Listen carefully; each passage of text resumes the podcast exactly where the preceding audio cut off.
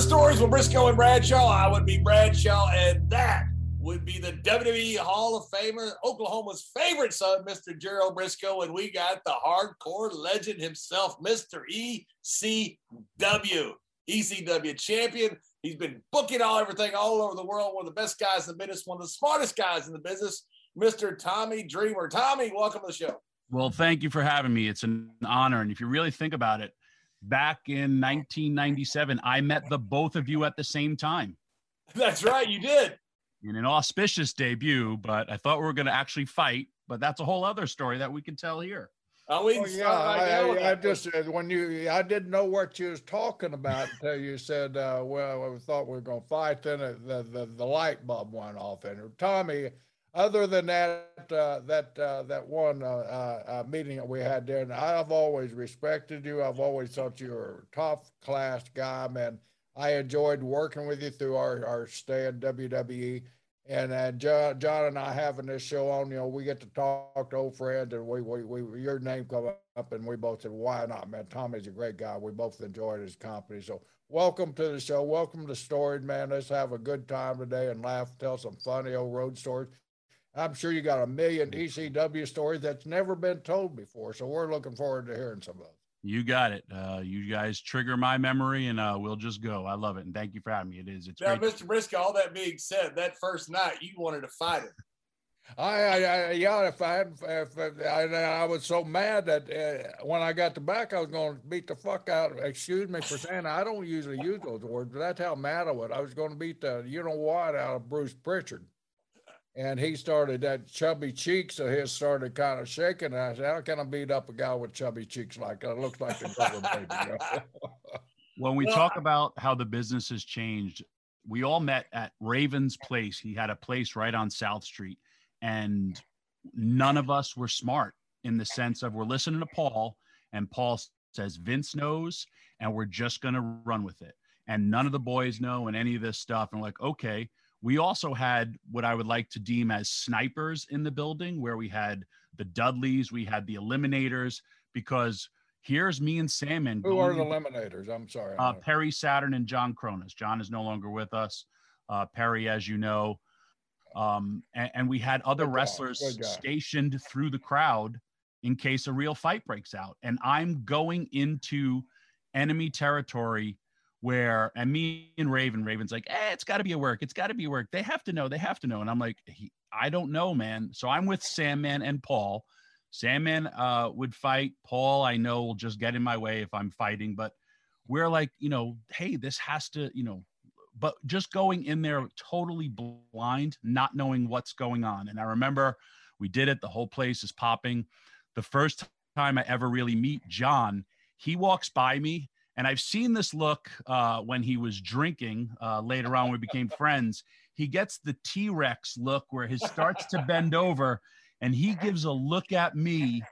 And, you know, we're playing it up, and Dutch is giving us a look like, what are you doing? And then when everything goes down, uh, I remember you, Mr. Brisco, like it was yesterday. I saw rage and hatred in your eyes. And, you know, I'm working and you, and I'm like, whoa, this is real. And I hear under your breath, you go, You motherfucker, I'll fucking kill you. And I'm like, in my head, how am I going to fight Jerry Brisco right now? And I was just, you know, I I watched this man at, you know, Starcade, all these great events, and I'm just like, what world am I currently living in where this is this is as real as real can get? And you were ready. You would have killed me, Paulie, and Sam in, in a heartbeat. You were you had such rage and hatred in your eyes. And no offense, but any sniper who was sent down there, he didn't have a chance. I know. Trust me. Jerry, when did you get smartened up? You didn't get smart enough until you went out there, right?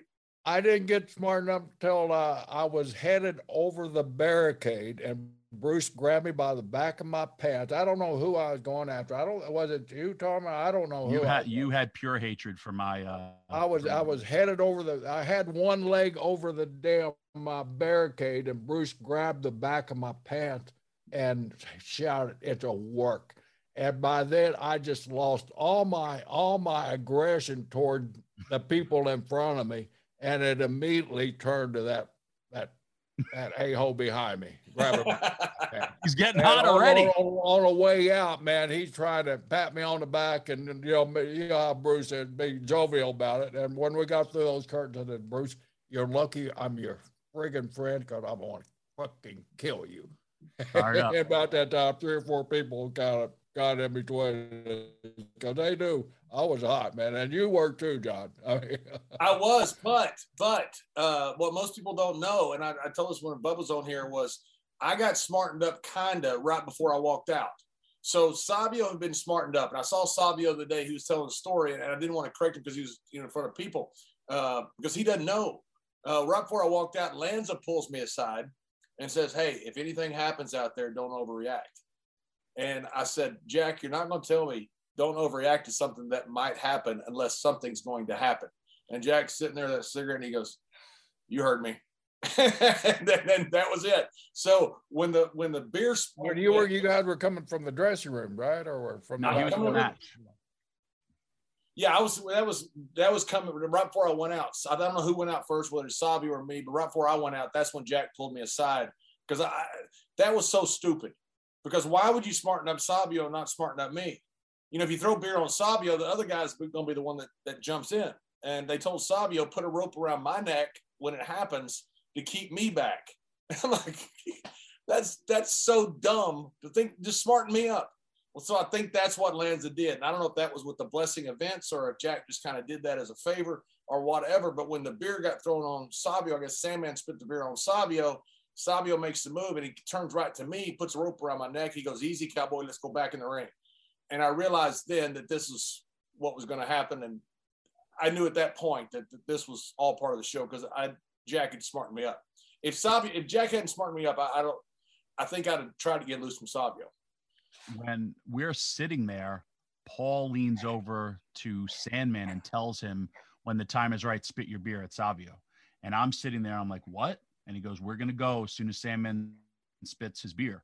And I'm, you know, okay. But I mean, in, in the world where, you know, especially with wrestling now, like it, it's just something that could never, ever happen again. You know, it was just so insane where you say, like, none, nobody knew. We were, that is insane. That, that number, number one, Tommy, that just don't happen. I mean, even even in our day, I mean, you know, something like that, it just didn't happen. You guys, you guys set it up, and it was perfect. I mean, without spending eight hours the entire day of rehearsing it like they do, you know, every bump that's taken nowadays, you know, and, and back in those days too, we had to spend a lot of time rehearsing. Uh, we're not taking anything away from today's guys because we did it too. We had to rehearse too. But uh, the thing was just set up so perfectly and, and, and executed so well with you guys. I mean, it, you know, in my mind, it, it, was it was it was a survival night. I was I was and I was going to survive.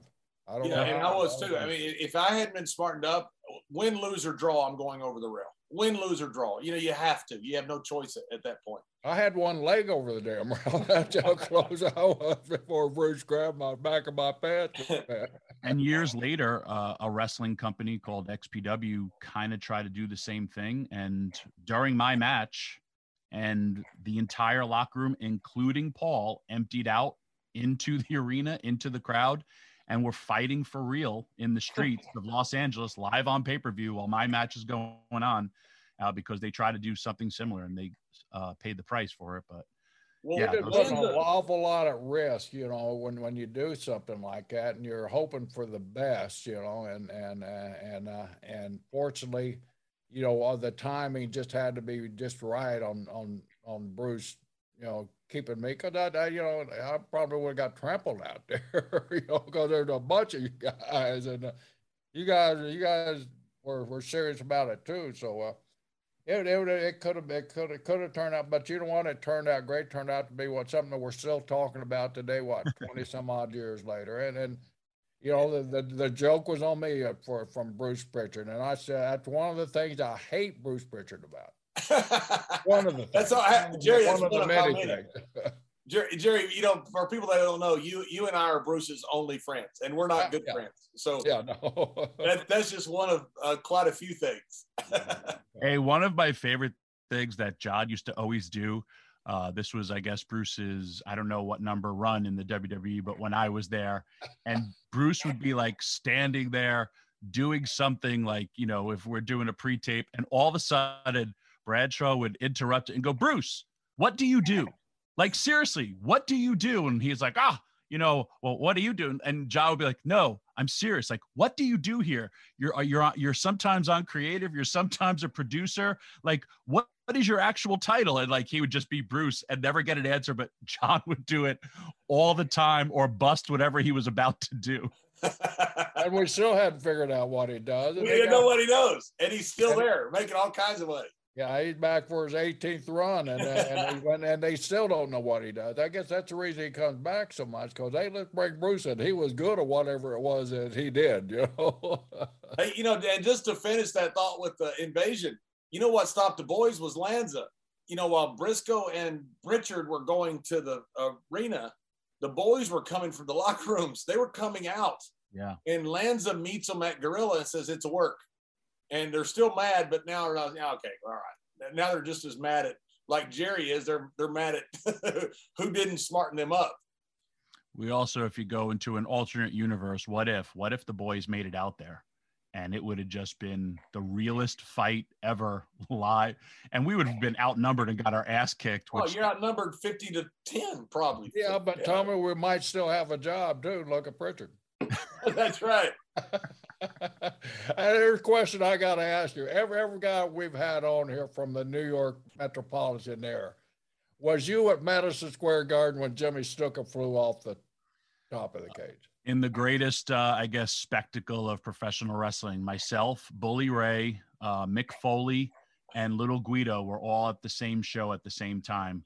All there being- you have it, Jerry. everybody, tell me, everybody we ask about that show, they tell us they were there.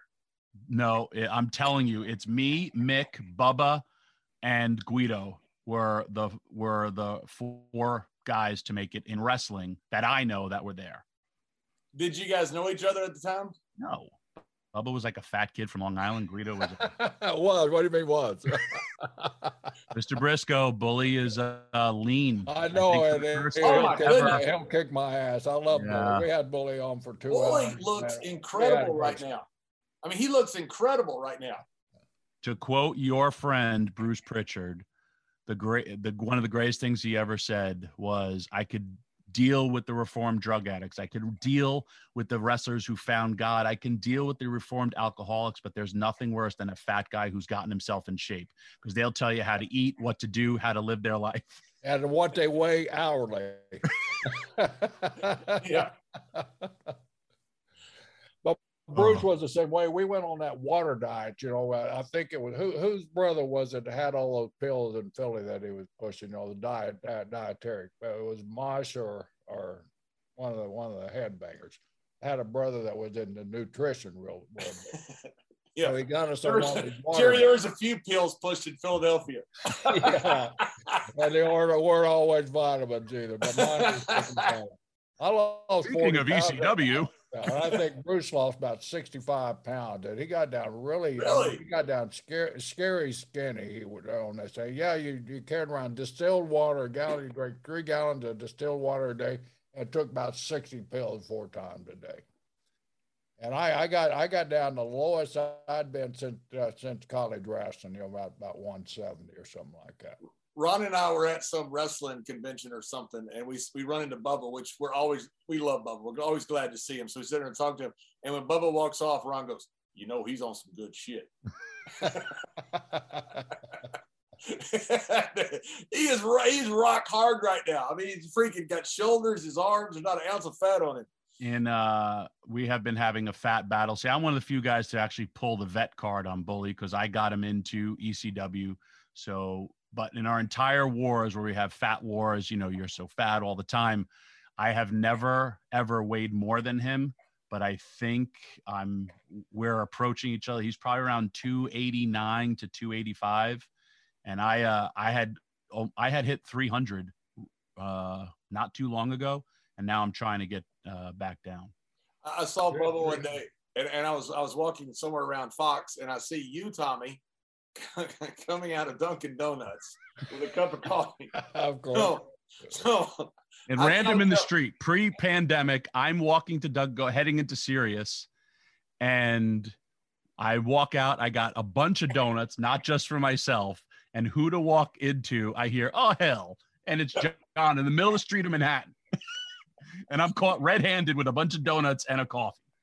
And I see Bubba, and I said, I saw Tommy coming out of Dunkin' Donuts, and I, I never finished the sentence. Bubba, he was what? well, he was bringing donuts to everybody, but he goes, he was huh? I just never mind, never mind. Walked into that one. This year, it's time to get off the couch and get back in the bedroom. BlueChew can help. Guys, we know that confidence can take you far in life. And when you feel confident, you're at your best, especially when it comes time to step up to the plate. That's where BlueChew comes in. BlueChew is a unique online service that delivers the same active ingredients as Viagra and Cialis, but in chewable tablets and at a fraction of the cost. You can take them anytime, day or night, so you can plan ahead or be ready whenever an opportunity arises. The process is simple. Sign up at bluechew.com. Consult with one of your licensed medical providers, and once you're approved, you'll receive your prescription within days. The best part, it's all done online. So, no visits to the doctor's office, no awkward conversations, and no waiting in line at the pharmacy. BlueChew tablets are made in the USA and prepared and shipped direct to your door in a discreet package. They always say first impressions are important. What about lasting impressions? So, if you could benefit from extra confidence when it comes time to perform, BlueChew can help. And we've got a special deal for our listeners. Try Blue Chew free when you use our promo code JBLGB at checkout. Just pay $5 shipping. That's bluechew.com, promo code JBLGB to receive your first month free.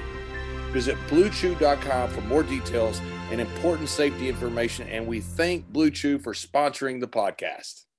Yeah. So, Tommy, after you uh, were inspired by Jimmy Superfly Snuka's uh, jump off the uh, uh, off the top of the you and fifty other main eventers that main evented WrestleMania.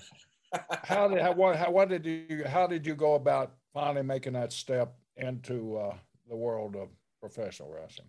Well, the guy who hooked me was uh, my first ever time seeing wrestling was it was snowed out.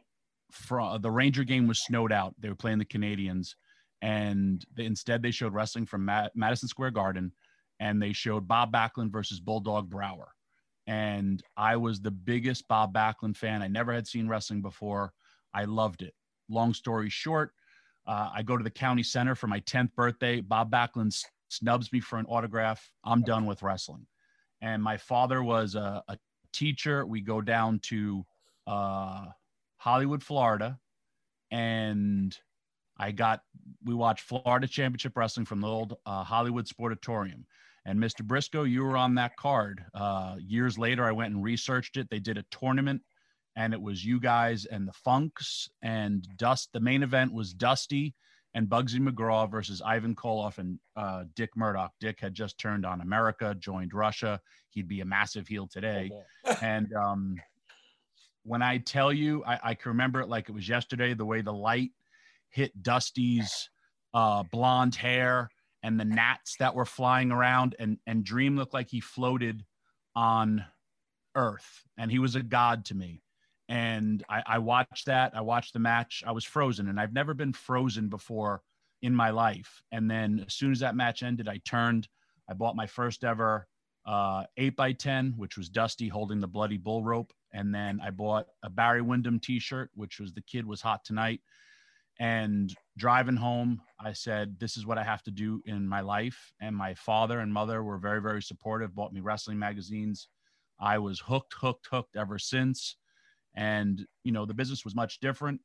I trying to research, you know, there's no internet, there's no anything. And the business is still very, very secretive. And then I went uh, again, a newspaper article was, Hey, bodybuilders, tough guys, um, strong men, all this stuff.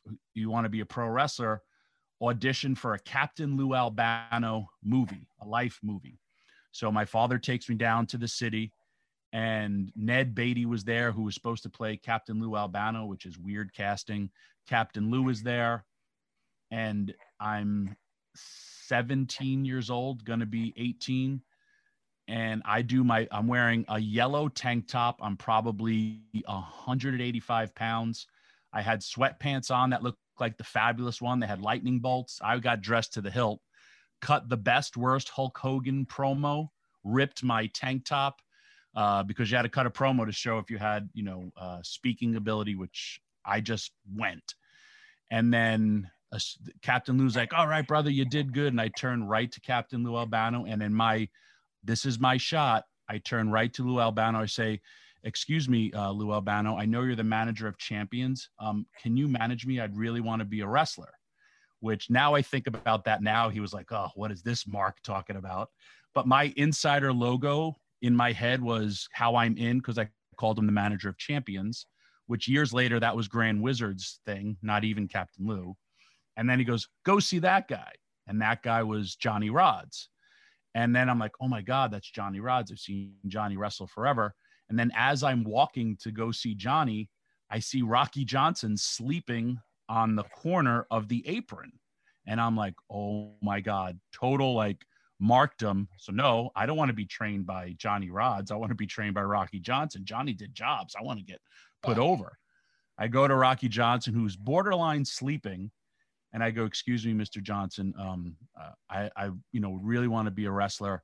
Uh, do you have any advice to me?" And he turns and he looks. He goes, "You'll never make it, kid," and turns back around.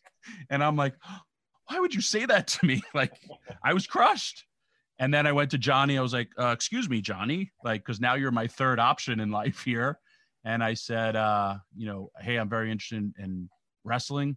And he was with uh, Damien Demento, Bill DeMott, and then he's like, he hands me his card, and he goes, "Here, call me." And then I went, uh, and on my 18th birthday, I started, you know, going to wrestling school, and the rest was history. And I would go every Monday and Tuesday to Gleason's gym and Gleason in Brooklyn, New York, and Johnny uh, Johnny trained me. And, and a lot of times, you know, you you look at the your fundamentals and your foundation, but there's so many times in life where I'll just be like, man, Johnny was right, and Johnny was a machine. He was probably 45 to 48, and he would be in the ring with uh, Damien Demento for about an hour, Bill DeMott for about 30, Taz for about 30, and then me for about 15 and never got out of that ring. And he never trained you to hurt you, but he would train you to teach you. Like if you got up the wrong way, he would push you down.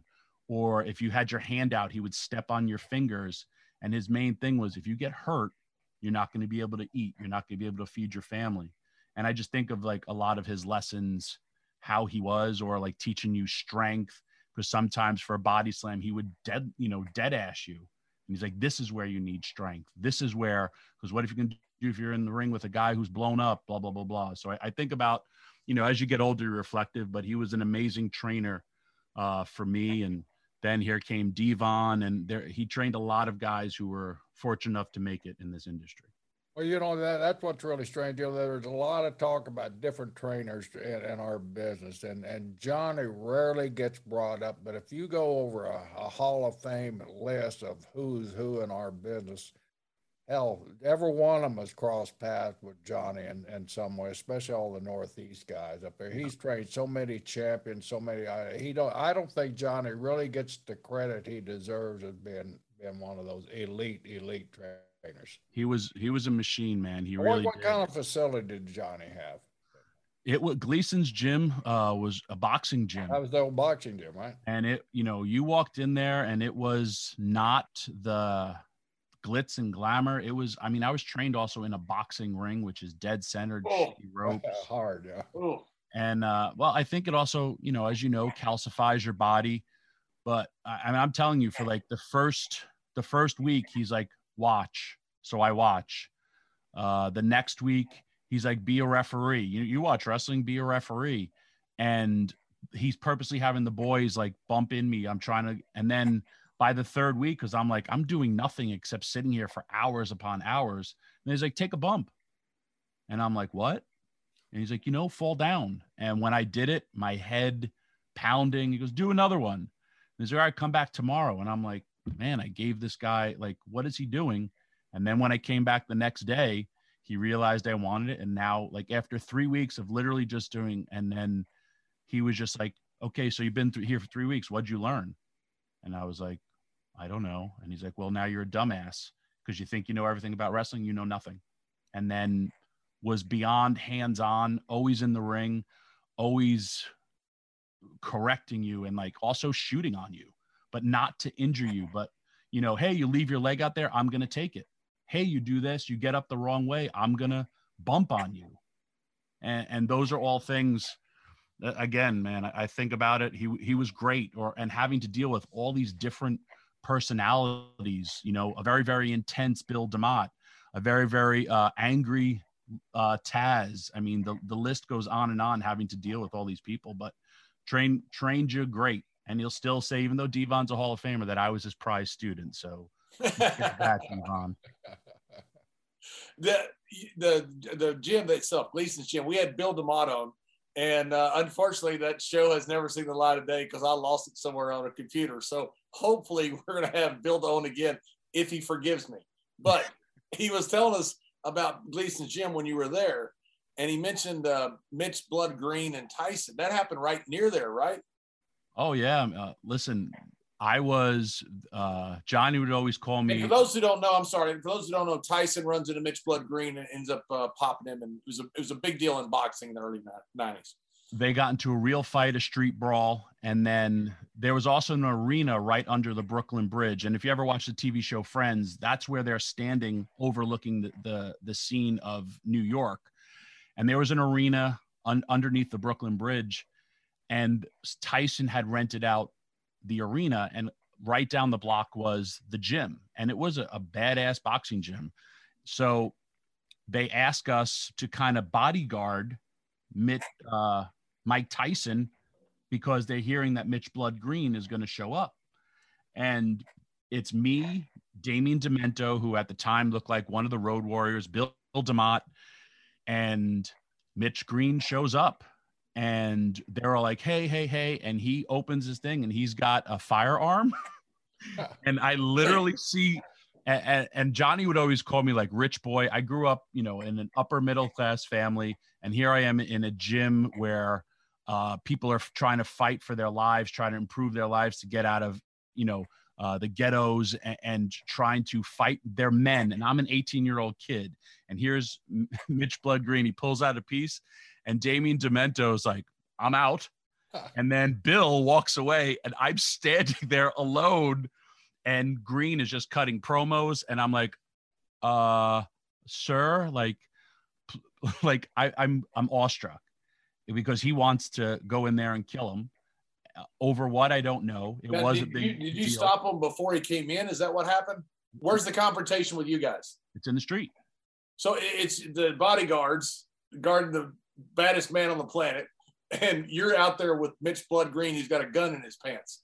Yeah, and uh, there and was Tyson's this... inside. Yep. Okay. And we're out in the street, and then Bill and Damien kind of just walk away. I'm left there, and then he then other police like came. New York City's finest came in, and it was it was quickly uh, gone. But for those couple of maybe 35 to 50 seconds, it's pure, pure mayhem.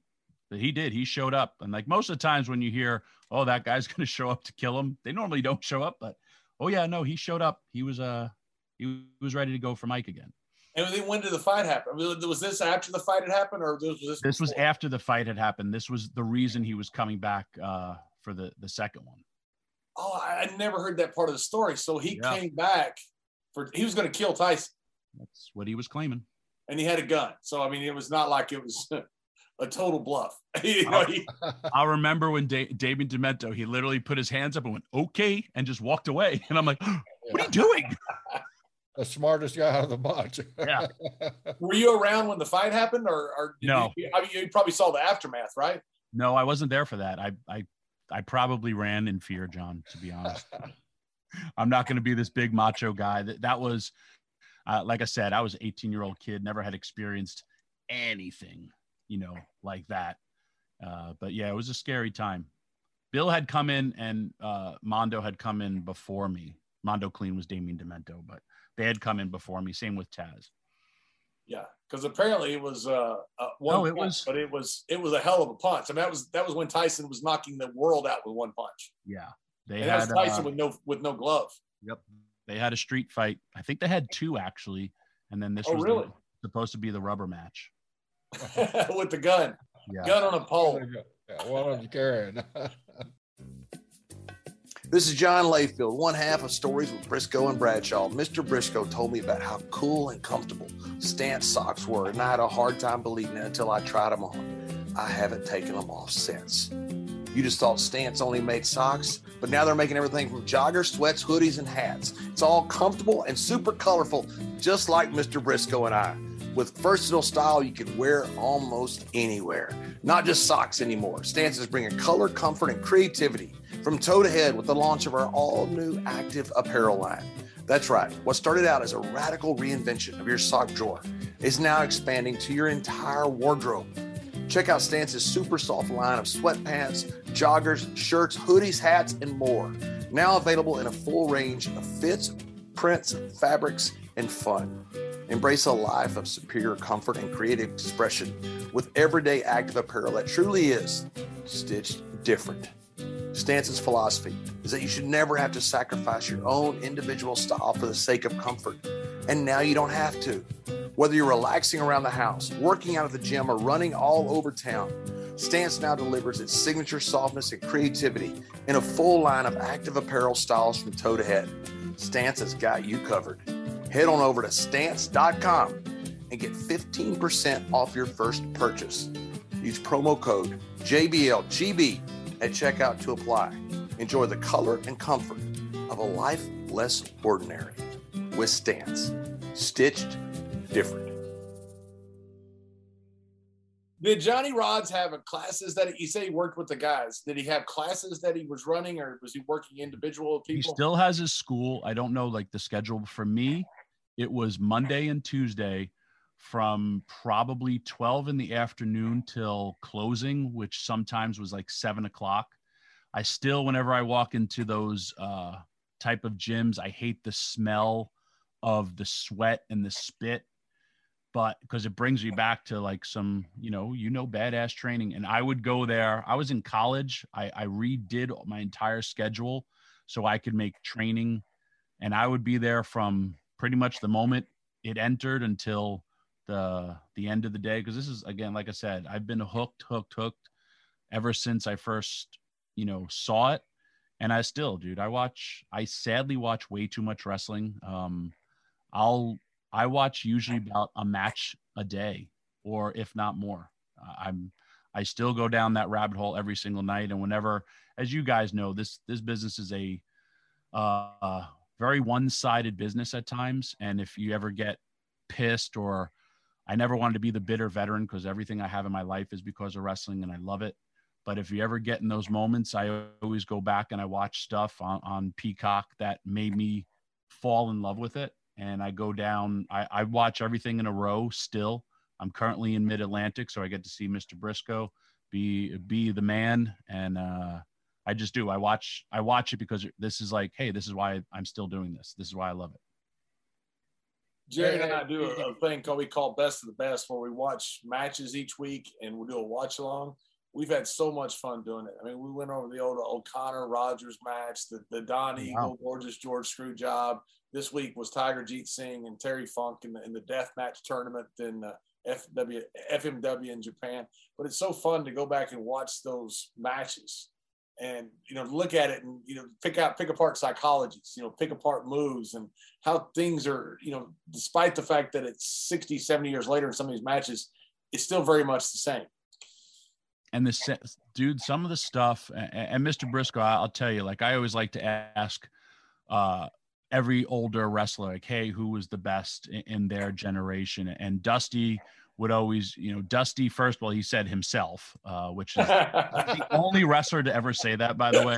that's great Ah, don't throw at. But like Terry, I'll I'll talk to Terry, and Terry be like, man, Jack and Jerry were great. Or you talk to Ricky Steamboat, he like, man, uh, you know, Jack and Jerry were great. and, and I think for your brother got the the higher accolades because he was the NWA champion. But man, I didn't grow up during your era, but I, I watch it now, and, and, you were amazing, especially with your brother, your tag team psychology, cutting off the ring, and just the beautiful things that you guys had done in the ring. You know, even the turn, like I talked to Ricky Steamboat about, like you guys were such big baby faces, and then the turn with falling on the figure four and then deliberately doing it. Your stuff with Piper. Uh, I saw Piper come out, handed you and your brother your ass, and you're both selling for him. And then you come out, you're all fired up. It was just uh, such great stuff. And, and you know, I, I, never, like I said, I didn't get a chance to appreciate, you know, your stuff because I didn't get to see it. But I, watching it now, man, I love watching your stuff because well, was, thank you, was, Tommy. But it was the, brilliant. The, the, important thing that was the names that you mentioned and uh, and and giving me those accolades. I, it could have never been done without the Roddy Pipers or Ricky and Jays and and the Dories and Terrys. I mean, you know, and, and I, I you know I think back. It's it's it's hard to say who was the greatest, you know, and in any era, you know. And I look at mine, and I think I was so blessed to to, to share the ring with so many of those guys. Yeah but you know, some of the best guys weren't weren't the biggest stars. Some of the best workers, they were they were the guys that right underneath that, you know, and uh, you know, and so they, I was just blessed to have so many guys that wanted to share their knowledge with you, and I think that's that's the important thing. And uh, you know, I wasn't I wasn't trained in a gym like like like you and a lot of other guys, where I was I basically on the job training. I got out of school and I was setting up the ring and as I'd set up the ring, and a lot of old timers would come early, and hey kid, show me a show me a double leg or show me a single leg like that, and I'll show you a little bit of work. And so that's basically how I learned to work. But I just had I was blessed to have so many pros that would offer their advice and teaching. But you know, Ricky and Jay, I mean, wow, what a great tag team they were. And you know, the great thing about that deal, that that entire heel turn was was predicated on one thing that really loses a lot of focus during the matches.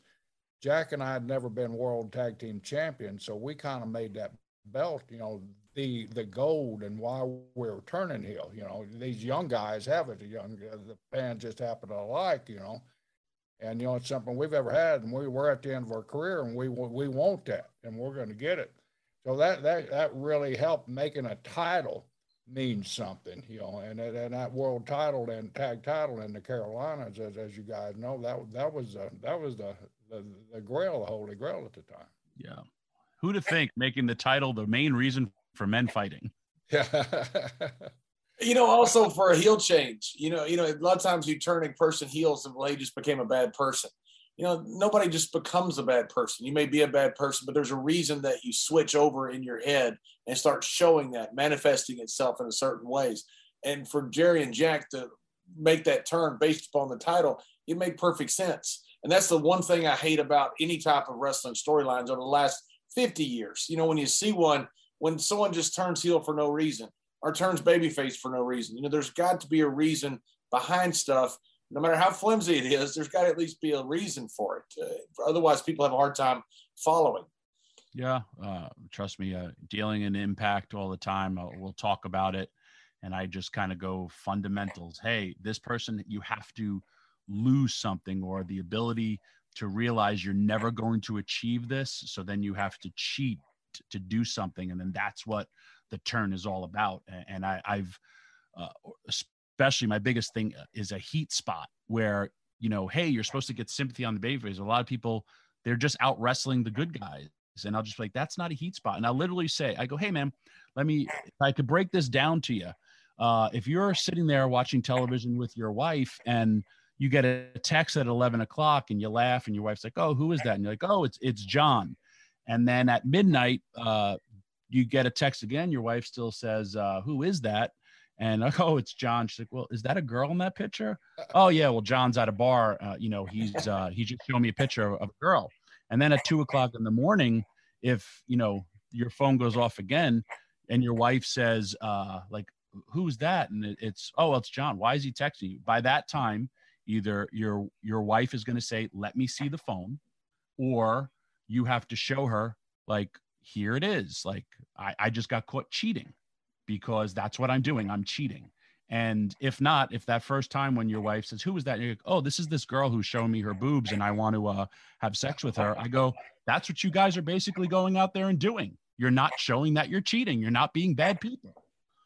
Yeah, and they can't they can't overthink it. One time I was working with Barry Horowitz, and I said, "I'll hit the rope, hit you a tackle, hit your rope, hit you another tackle," and he said, "Think about that. Why would I stand there the second time?" I said, You think about it. Why in a fight would you shoot me off in the ropes and stand there anyway? I said, Stone Cold's on last. Nobody cares. Just take two tackles. Psychology is key. And uh, that's how you get people emotionally invested into these turns and all that stuff. And like, hey, the key is who's going to become the Russian in the next few weeks? No, not anymore. so, so Tommy, uh, you, you, Johnny Rodz, uh, how long did your school last, and where where was the first place that you went after you, you got out with Johnny? Uh, I had my first match October 28th, 1989. I had my second match uh, December 3rd, 1989. I was undefeated in 1989, guys, just so you that resonates. Then in 1990, easy animal. in 1990 i had four whopping matches but i was walking around town like i was joe pro wrestler. And again my father a very very uh, brilliant man uh, he had five masters and he was just like hey let me ask you something. Um, you're a pro wrestler right? And i was like yep. He goes you paid him how much money? And i was like $3000 and he goes how much money have you made? And i said uh, nothing. And he goes and how is this if you're going to pay for car insurance do all these things how are you a pro wrestler? And I was and you just, dropped out of school too, right? Nope. The deal I made with my parents was I had to finish college. I was on the five year plan, but I, I finished it. And then uh, Taz had gotten to an argument with Johnny, and because Johnny didn't want us to go wrestle other places. And then in 91, I hooked up with uh, Savoldi's in ICW, and I've literally been on television since 1991 straight. So Tom, Tommy, when when when uh, when you went to Savoldi's, was was that with your real name? And I, I've read the story. I don't know where it come from, but in honor of the American Dream, yes, that's how you come up with Tommy Dreamer. You you're northeastern. You think Bruno or or Pedro or Ivan or one of those great great stars there, but that, that Florida championship hooked you, right? Big time. Uh, real quick, right before my first ever match, Johnny asked me my name, and I wanted to be a mix between Sting and the Great Muta. And I was going to paint my face, and I actually used to do a roundabout handspring elbow like uh, Muta. I had my hair like Muta, except for, I mean, like uh, Sting, except I had a sweet mullet. And I tell Johnny I wanted my name to be Tommy Acid, and I was going to spit acid in guys' uh, eyes. Again, my first match, and I'm telling my trainer what I'm going to do, and he's soaking it all in and he goes, "You're too good looking to be a baby face. Change the name, or I'm going to announce you as Tommy Dickhead." And I was just like, oh "God, I don't want to be Tommy Dickhead."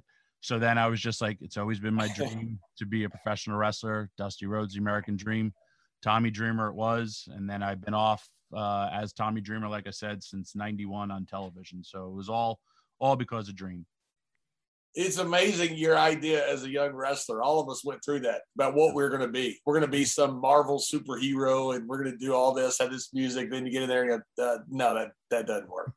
Yeah. Also, just telling your tra- that that literally like being like you know you're going. Uh, you get drafted by the NFL and you're telling your coach what position you're going to play, what you're going to do. and, and I'm one match, I'm not even one match in yet. And he just seriously looked at me. He's like, you're going to be Tommy Dickhead if you don't find that name. And I was like, oh my God, I don't want to be Tommy Dickhead. And I had my first match was in Brooklyn at that arena. I had sold 50 tickets. And then the next time I had 101 tickets sold. So, uh, if that continued, I probably would have been Johnny's champion because he was making a boatload off of my. Now that's how you guys got paid, right? I, think who was it? Uh, DeMott told us that story. Yeah. Uh, you got paid on how many tickets you sold. And yeah, Bill DeMott told us the story on a wonderful show that, that, never aired. We yeah, we don't know well, where it is. A new story. yeah. He would. He was supposed to give you a dollar a ticket, but uh, I never collected on that bounty. So, uh, and that was where your grandmother was going to put a hit on Bill DeMott, right? That was my aunt and uh, Bill DeMott jumped me on my second uh, thing. We're in Brooklyn, New York. My family did have uh, some connections uh, with some save- unsavory people, and Bill, my aunt, uh, God rest her soul, my, my grandfather hits the ring, and my aunt, as Bill's well guest, she goes, "You don't know who you're messing with." She used, she actually said "fucking with," and she's like, "I'm gonna put a hit on you. We're from Brooklyn." And Bill was terrified, and Bill put on a mask and ran out the back door to get there because my family wanted to beat up Bill. Okay, go back here now. Your family uh, had some unsavory uh, relationship there. I want Yeah. to to describe that exactly because you're from Brooklyn, and then and then you put two and two together. It don't take a, a Texan to figure out that what you're talking about. Uh, well, my grandfather, he just uh, he worked for some unsavory people back in the day. It was uh, uh, a long time ago. With uh, there was a a, a riot um, in Brooklyn between it, it was the Teamsters versus the police, and the Teamsters were a very very solid foundation, and uh, there was a, a real riot. My uncle had uh, knocked out a horse. It was in the front page of the New York Post. I knocked out a horse. he knocked out. Why did he knock out a horse? Well, they the there was a they were blocking they were blocking uh, the shipments to come in because they weren't. Uh, it was all in the Brooklyn docks back in the day. So then here come the cops. So then they laid out boards with nails on them. So when the horses stepped on it, and then there was a real like Pier Six brawl, hence where the term came from. And there was uh he he was arrested for punching a horse. And my grand you know my grandfather worked uh with him And and, he his dropped brother the horse. he hit it. I know that. I don't know if he knocked it out, but he hit he he did blast a horse and was arrested for that. And my grand and there was like it was a family horse- heirloom passed around. Names. what? Why did he? What, knock what was it, what was that movie where that football player knocked out the Mongo? Blazing Saddles? Blazing Saddles, yeah. Where Mongo knocks out the horse. So this is a scene out of Blazing Saddles, only real, right? Uh, I think maybe they took it from there because it was a it was a legendary story that you can kind of look up because it was in the front page of the paper and I had seen it when I was a kid, like this family heirloom that was passed down. Like, hey, look at your grandfather and his brother. But you, you know what I'm saying? I mean, that's like you'd think you'd hit the guy that was on the horse, not the horse. He I mean, the horse- probably did both. Listen, I we I think every one of us has been in a real riot, and you hit everything. I know I've been in a lot of riots, and you hit everything. fair, fair enough. Yeah, Fair enough. And the, go back one more to one more thing though. Another hole. Another I like how you're is- popping. You're popping so much. Oh, yeah. Oh my God. Bill DeMott weighed 350 pounds, he told Yep. us at the time on his show that will never air because I lost it. But he and then he puts on a mask and he thinks he's hiding in the Yeah. same arena. And pro Wrestling That's wrestling one of the 101, silliest things I've ever heard. but he escaped. and he lived to tell the story. Yeah, So here's Bill Mott, 350 pounds. Here's Bill Mott, 350 pounds with mask on, and you don't realize it's this. It must have been a hell of a mask. And I think he also probably put on those old uh, satin jackets. And back then, he wrestled as Big Sweet William, and it was like a purple jacket. And I'm sure it even had his name on it. And he just ran out the back door. That's We're awesome. all marks. Come on now. And this is your grandmother threatening him with That was uh, my aunt. your aunt. Okay. Yeah. Wow. My grandfather did hit the ring too, and he dropped a security guard. It it was crazy. It seriously was. I have it on VCR, Do uh, you? Oh man. and it was a, a That's mini awesome. all caused by my own family. That's awesome. Yeah. When we, when we did the angle in El Paso, uh, Eddie told me afterwards he had smartened up his family and his friends. He he was worried that uh, one of them would do the same thing. I I uh I didn't and, and dude let me my mom is 81 years old and she whenever she watches me wrestle uh, I call her all the time and, and she'd be like did you win and I think my mom thinks I'm like on this Goldberg streak because I I've stopped telling her that I lose because she'd be like why did you lose? And I'm like well mom you know uh, it's it's scripted. And she'll be like no I know. And she still hates when uh wrestlers put their foot on my throat and she turns away whenever she sees it. And she's like i just can't. And she's like you're my son. And i'm like but ma he's not really trying to like take my win. And she goes i just can't watch it. So it's uh it's pretty funny. And i've never told her and i don't i don't feel wrestling is fake because especially when i wake up in the morning and my mom has seen me it's funny too. Like my friends started calling her Jackie Stallone. ECW was this uh, redheaded stepchild where she didn't acknowledge it. I always had scars all over my head. She once caught me in the backyard uh, blowing fireballs because Terry Funk was teaching me how to do it. And I'm in my backyard with a branding iron in New York and lamp oil spitting fire. And she's like, What are you doing? I hate this wrestling. You know, her good looking Guido son is, is, you know, covered in scars, bleeding every weekend. But then once I went to the WWE and people started knowing me more and I had an action figure, my mom was pro wrestling mom 101. She became a Hollywood mom. Look, we're all adults here, and I know some of us choose to use nicotine to relax, focus, or just unwind after a long day. Lucy is a modern oral nicotine company that makes nicotine gum, lozenges, and pouches for adults who are looking for the best, most responsible way to consume their nicotine. It's a new year. Why not start it out by switching to a new nicotine product that you can feel good about? Lucy Cinnamon Nicotine Gum, my favorite. If you enjoy using nicotine, you should definitely check out Lucy's products at lucy.co. That's lucy.co and use promo code JBLGB at checkout. Also, I have to read this disclaimer. Warning this product contains nicotine. Nicotine is an addictive chemical. Remember, if you're interested in a better way to use nicotine, visit lucy.co and be sure to use that promo code JBLGB my first action figure, I saw it at Walmart. And you know how you are when you see your first one. I, I loaded up all of them, put them in the buggy, and I go to the checkout. And I thought, wait a minute, I can't buy my own action figure. So I went back and I hit them, and I told my mom, go buy them. you hit them like somebody's going to rush to the store. Yeah, like them. like like the Justin Hawk Bradshaw action figure was in such demand. if I if I hadn't hit them, they'd still be there on the shelf, just waiting to be sold. if you want to talk about like I remember the joy of my first time. I have every pro you talked you had Bill Apter on. I have every wrestler inside wrestling pro wrestling illustrated from 1979 till about 1995. But whenever I would be in there, I, I would open up the magazines back when magazines were popular. And if my picture was there, I'd open up every magazine to my picture and just leave it there when I walk out. That's great. Yeah, man. It's, it's, still real to me, damn it. Okay, so you left Johnny now. Okay, take us on that journey. You left Johnny. The ECW was just still a, a, a future wish for Paulie yeah. and those guys there. But Taz, Taz, did you guys kind of stick around together and, and work or work around uh, the Northeast together during that? Yes, Taz and I were, we travel everywhere together. I drove he worked me into saying he had like this night blindness thing with his eyes. So I just drove everywhere.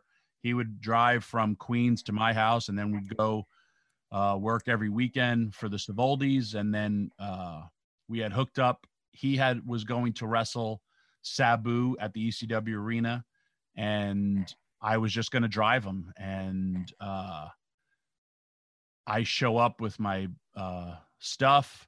I wrestled under a mask uh, that night that he wrestles Sabu, and then the next day uh, they did me versus Taz for ECW television, and we used to have like really really ahead of their times slash doing a lot of high spots that mean made nothing.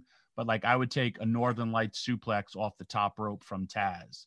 And these are things that only the steiners are doing you know and here's these two guys on the Northeast where we'd always put this really, really good match that we thought was great together.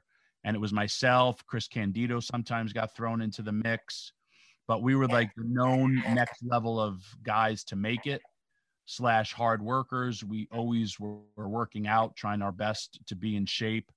And then I, I wrestled Taz, uh, have a good match, and that's it. You know, uh, Paul Heyman calls me up maybe three days later. He asked me to come to the studio. I drive to the studio.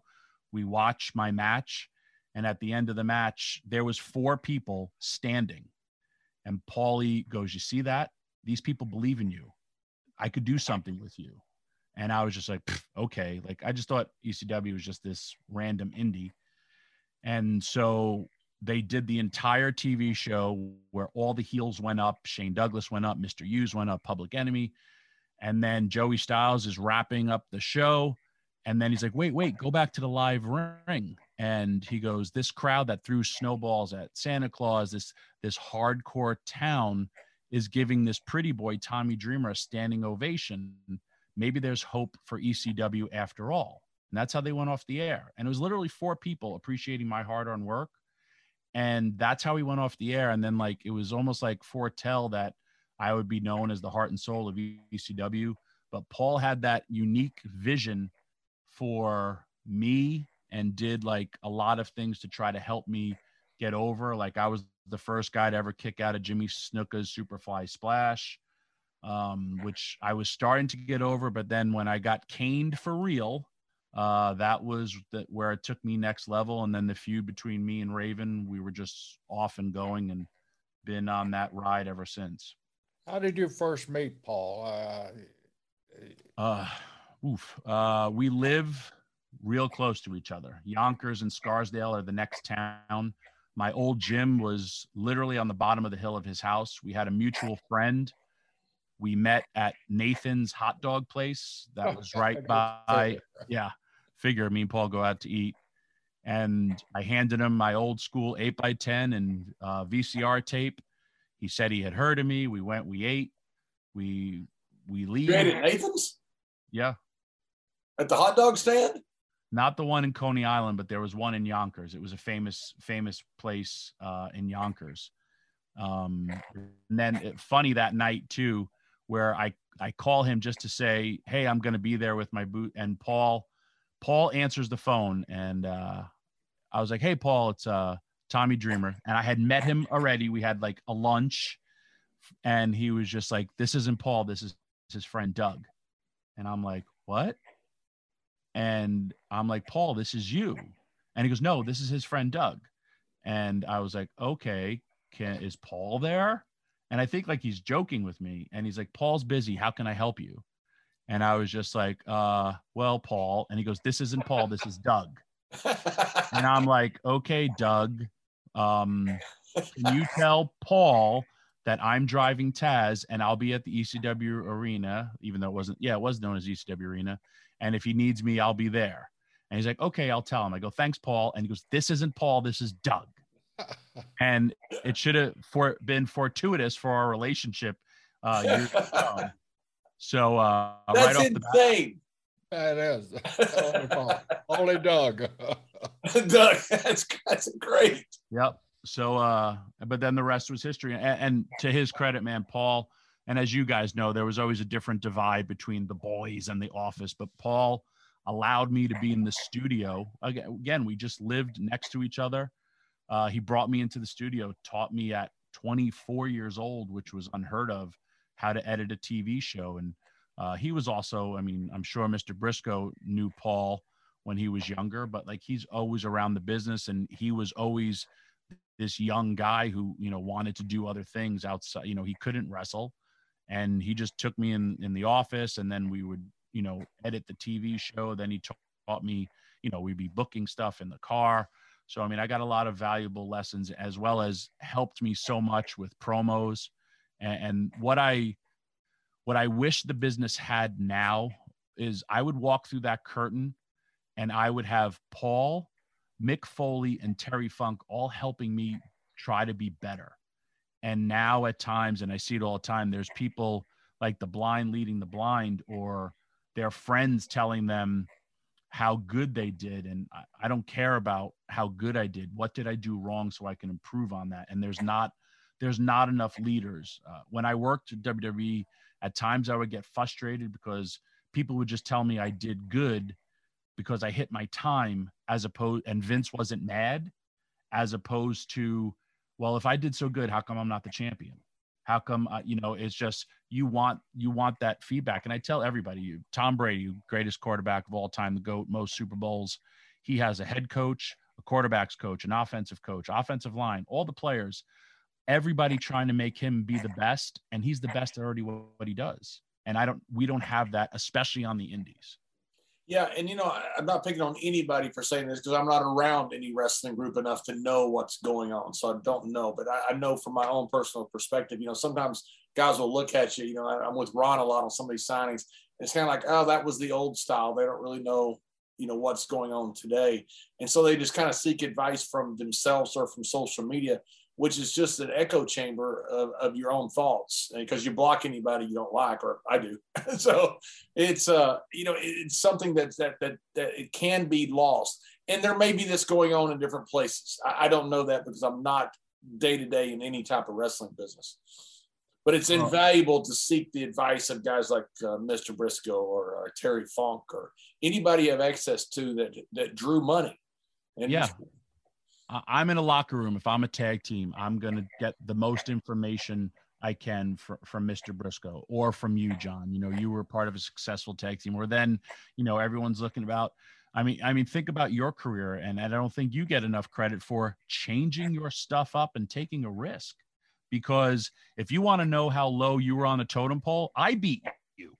And uh, did you beat me for the hardcore title? Many times. I whooped. Oh no! But this was when you I knew, I knew you'd beat me at least at least once, but uh, I beat I, you on television as well. I blocked out all the other ones. Just when Tommy Dreamer's I blocked, I blocked out you, all my losses, by the way, not just you. Well, when Tommy Dreamer's beating you in WWE, you know you fall way down the food chain.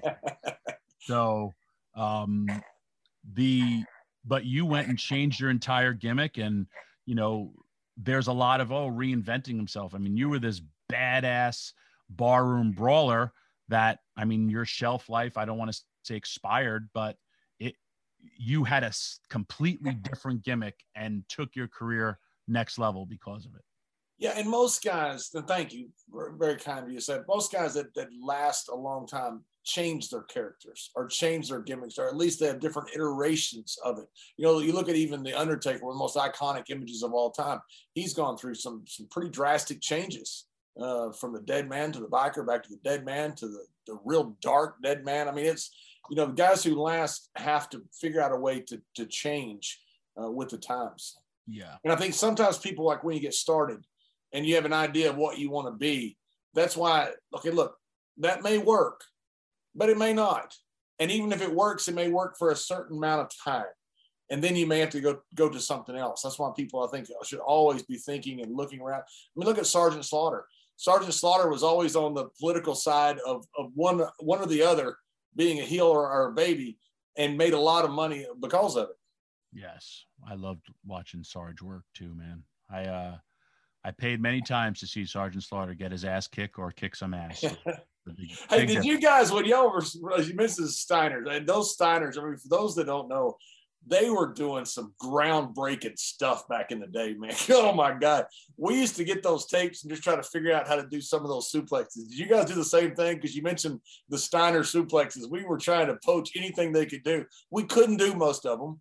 Yeah, no, I, I, took everything. And like, you know, when you say you had Bill DeMott on, like I'm taking this 300 plus pound elbow drop or this moonsault uh, that he's trying to do uh, for Taz, I took every stupid Taz suplex imaginable, and it would just be like, no, that didn't work. But yes, uh, Scott for a big man. I mean, just the Frankensteiner alone. I mean, oh, it, it, or, they were a different level. I mean, they they were when the matches they had, especially in Japan, uh, with I think Suzuki and maybe uh, Hawk. Some of those were those are some of the best matches I've ever seen. I mean, it's just unbelievable how good the Steiners were. Or the moonsault body slam, where he would pick you like this and pretty much do a moonsault, always land on his own head, and then just yeah. fire up like total no sell. yeah. You know, something you mentioned about, you know, moments creating you, like what Joey Styles said about you. It's kind of like the concession stand brawl in, in, in down in Memphis territory, you know, that made that pop the territory. Your cane match with Sandman really was something that set you off uh, with ECW, right? Yep. Uh, thank God I wasn't, I was they I wasn't getting over, and like I said, first got a kick out of Jimmy Snuka's splash, uh, doing all these things. There was a real incident in Singapore where, where uh, a kid, United States citizen, had gotten arrested for uh, selling drugs, and it was the uproar of a, a U.S. citizen was going to get caned uh, in Singapore. So it was national news. Paul comes up with the idea loser of a match gets uh, caned with uh, 10 lashes. And I got uh, the 10 lashes. It was Taz who said, listen, man, this kid is tough. We just got to um, show it. And I got caned for real. And it wasn't a gimmicked cane, it killed. I didn't want to get up, but the fans that the first hit, they cheer. You can watch us all on the network. The second hit, they they cheer. The third hit, you could start seeing my back start bleeding. And by that 10th hit, everybody was cheering for me. And it was just, you know, next level where you got over. And then it, it, you could watch it happen. And I, I said it to Sandman, and, and it was so emotional. His lower lip was quivering. And I said, I'm never going to stop. I'm going to keep getting up for these people because it was real. I didn't want to get up, but it was, it was one of those where I had to. And, and I say this all the time, and I know you'll understand this. Uh, Tommy Dreamer will always fight for the fans. I, I just, you don't want to let the fans down. Uh, I don't know what adrenaline, but me, I have uh, it's funny. My wife, uh, Beulah McGillicuddy, I'll stub my toe, drop on the floor, crying about, "Oh my god, my toe!" And she's like, "I've seen you on fire, and you're not. You don't sell it as much." And I was like, "That's Tommy Dreamer, Tom Laughlin. No, that this is." but you never, you don't let the fans down ever. Um, it's just, I, did I want to take it? No, and I have all the scars to prove it. But yeah, that that helped me next level. And then Raven and our whole storyline, that got me uh, to the next level. There's a famous thing where I pile drive Beulah. I, I hit my pose. I go into the crowd and everybody's chanting ECW, man. I'm covered in blood. When I walked through that curtain, Paul was there, hugged me, embraced me like a father embraced a son, where you just won the, a Super Bowl or whatever. And he looked and like grabbed my face and was just like, You did it. You got over. And he's like, As long as you don't let them down, you'll stay that way forever and you know it, it was an amazing amazing thing that happened but uh, it's been kind of true because i just wrestled three shows this past weekend and they as soon as i go out there they chant ecw ecw, ECW. that's awesome you know isn't yeah. the worst thing ever when they say about you that's a that's a really tough person because then you know you, then you know you're about to take a bunch of shit you're about to get hit by everything he's really tough oh good we can hit him with everything yeah. Or that damn Singapore cane. I tell everybody, man, this is the only real weapon in professional wrestling. Every a table's for putting stuff on, a chair is for sitting. This is oh. a real weapon. And no matter how much you gimmick it, it cuts you, it hurts. You and, know this uh, when Shamrock got hit with one in the head. I mean, it's just like oh yeah. It, it's a training tool for for people in martial arts. It sucks. I'm the stupidest babyface ever because I'll bring it to the ring, but it always gets used on me. Funny how that happens. Yeah. And the other guy, I'm sorry. I want to give Terry Funk his props too for helping me and Mick Foley. But the greatest thing that Terry Funk uh, had said to me, and I think about it, he's like, grow a goatee. You're a good looking kid, but it'll make you look tougher. And he goes, and when you're my age, it'll hide your double chin. So, like, he was a, a Svengali genius because it really has helped me. This is John Layfield, one half of Stories with Brisco and Bradshaw. About a year and a half ago, Mr. Brisco told me, he said, You know, you're going bald. I said, Well, of course I am. I come from a family of bald male men. It's just a matter of time. But it wasn't. Fast forward, Mr. Brisco says, Your hair grew back. What happened? It's simple. The ingredients in Keeps is what happened. I may look good bald, but I'm not going to find out anytime soon. Two out of three men will experience some form of hair loss by the time they are 35. More than 50 million men in the U.S. suffer from male pattern baldness. Keeps has more five star reviews than any of its competitors. There are only two FDA approved medications that can prevent hair loss. Keeps offers both. Convenient virtual doctor consultations and medications delivered straight to your door every three months. 24 7 care and support. Keeps has a network of expert medical advisors, prescribers, and care specialists to support you in making your hair goals a reality. And remember, you don't have to leave your home. Treatments start at just $10 per month. And Keep offers generic versions of the two FDA approved medications to prevent hair loss. If you're ready to take action, prevent hair loss, go to keeps.com slash JBLGB to receive your first month of treatment free. That's keeps.com slash JBLGB to get your first month free. Keeps.com slash JBLGB. You know, we I didn't get to see ECW because we were on the road all the time. You know, I didn't get to see WCW really either, except when they put it up in the you know back in that dressing room with, during the war. Um, but when I was in the, I think one night stand, I think was the one where I was part of. I got it at that point. That was the greatest crowd I'd ever, I think, ever been in front of. It was so passionate. It was so energetic. What was it about ECW that made it that way? Uh, man, it was, it was, like I said, you go back and watch, you could literally see the company grow. Uh, I joke about it. You know, Paul would never lie to his audience in an era where, you know, uh, the business needed change and it was just in your face and people felt like it was their own where people were talking we talked tape traders all that stuff. They'd be like man pro wrestling is what it is. You know you could like but it was like you were a smart insider if you followed this thing called ecw and a lot of fans thought it was real. And at times i mean you know they see all this crazy stuff that we were doing and you know we pushed the envelope at first of violence.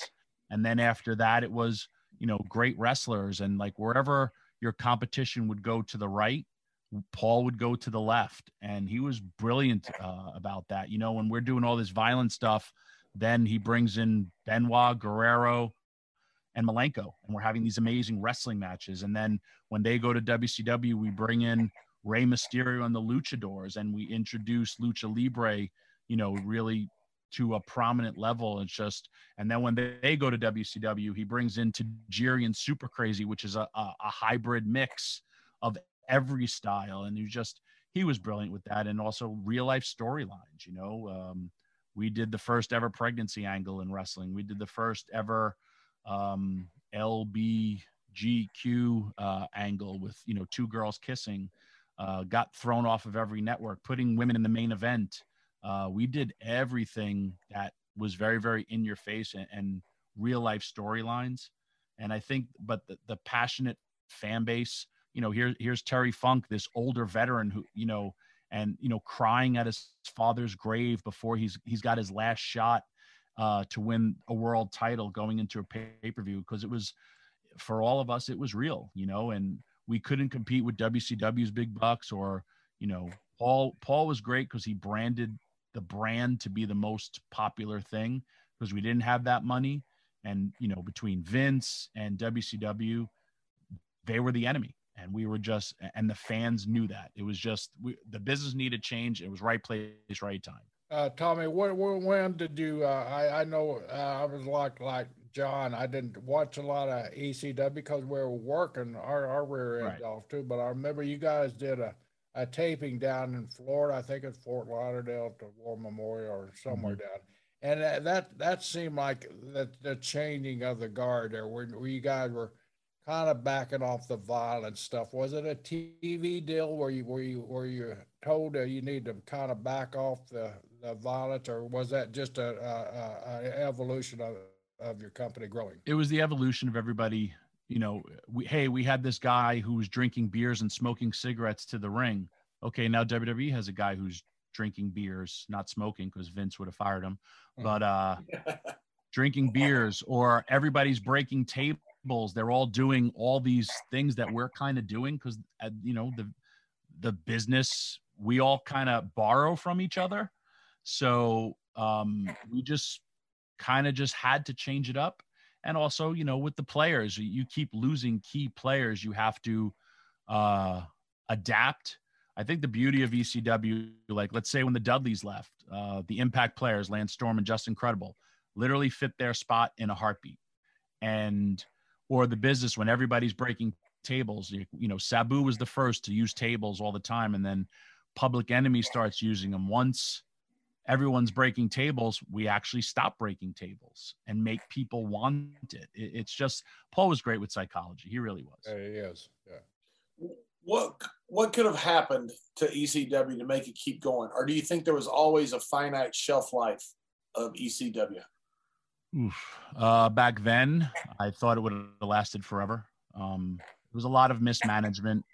Um, we also none of us knew Paul was kind of in the pocket of of WWE. You know, we find I find all this stuff out later. Um, I, I mean, hell, most of the stuff we did was illegal. you know, at most states, yeah. I mean, dude, seriously, like we look at the Sandman. Sandman would come to the ring drunk. If that happened today and somebody got hurt, how dare a company let a wrestler get drunk? Music. You look at what Tony Khan is doing in AEW. Using commercial music was a big key that made ECW stand out, but we had no to any of that, you know. So there, there was just, I mean, fighting outside. There, I mean, there was times. Uh, I remember Rey Mysterio and, and Juvi fought outside, and Rey does a Rana off of a guy's car, and and they break the guy's uh, mirror, dentist car, and his his uh, thing gets broken. The guy's outside chanting ECW because his his car was seen on television. If that happened today, you're sued. Fighting in the crowd, you're sued. You know, so we couldn't have gotten away with the things that we had gotten away with, and or like riots. Like I, I've now learned that I have some severe PTSD because of the stuff that happened in ECW where um I like to go to concerts now, but because I'm wearing a mask and I'm not seen. But I mean, I've told this story a few times. Uh, Beulah, she had her back against the guardrail. A fan grabbed her by the hair, pulled her backwards, and three dudes just start kicking the crap out of her. And this is a woman. And all you'd hear, fight. We come in the back, and what does she say? Because you know she was in the business. I got too close to the guardrail. Never do that again. Or another time, Sandman had her on his, he's trying to get over the guardrail to go to the merchandise table with her. And he's doing the Miss Elizabeth Randy Savage pose. And then he can't get over the guardrail. So he flips her and he puts her like he's going to power slam her, but she's wearing a miniskirt and her ass is out. He gets over the guardrail. And I watch this and I see a converge of men put their hands in every hole that she has, start ripping her underwear. He gets, they pull her down and they're trying to do whatever they can. And then here come the ECW locker room and we laid out like 70 people because, like, and then I yelled at her, How dare you go with Sandman? And here was a girl who was sexually attacked by a group of people. And if this happened today, we would oh, be yeah. you'd be out of business. Yeah, but, and justifiably so with that. I mean, just yeah, but if you you saying it and listen, I mean, our, your listeners are going to hear this. That happened on a weekly basis. We had police officers pull guns and put and, and a police officer called New Jack the N word, and the entire locker room emptied out. We're beating up police, and they pull out their guns, and we're like, shoot us. This was a current constant basis of all time. It was nuts, dude. Tell us about the story of the day that Sandman died and then worked. yeah. This is the greatest story. Um, okay. My first show running a show without Paul Heyman, and it's packed. I have no Guido. I have no Bill Alfonso. I have no Rhino. I have no Sandman. I have no Raven. And I'm trying to refinagle the show. Guido's always working first, the FBI versus Meanie and uh, the BWO. Um, eventually, the first match is in the ring. Here comes Rhino, and Rhino was a rookie and very, very soft spoken. He blows past me. He's like, I need to talk to you. And I'm like, where the hell is he? And he takes, he goes in this, we go in this private room. He drops his bag and he starts crying and I'm like, ugh, these guys are have been on him on him. He's like, I'm sorry, I'm late. What am I doing? um, these guys, man, I can't travel with them anymore. Sandman is dead. What am I doing? Like, what's going on? And I went, what? And I go, he's like, what am I doing? I go, Sandman's dead? And he goes, yeah, he overdosed in the car. And I now he just told me my friend died. And I'm like, what do you mean? And he's like, I don't know. He's dead, but I think he's alive. In walks Bill Alfonso. Daddy, he's okay. We think it'll be all right. Long story short, they pull over. Uh, Sandman overdoses in the car, and like true pro wrestlers, they pull over and they drop him off at a hospital. Guido runs in and says, Hey, there's a dead guy out here. Gets in the car, they drive away because you don't want to get caught with a dead person in your car. so we're trying to get updates. I send Fonzie back to the hospital to see if my friend is dead or not. And the show was going on. And then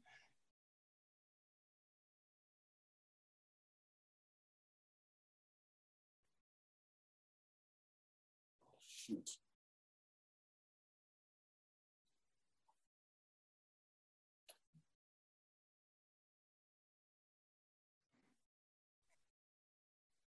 and uh, they basically uh, he wrestled that night when uh, he had officially died uh, of a drug overdose. That's his story to tell, but I had to go deal with it for, from my end.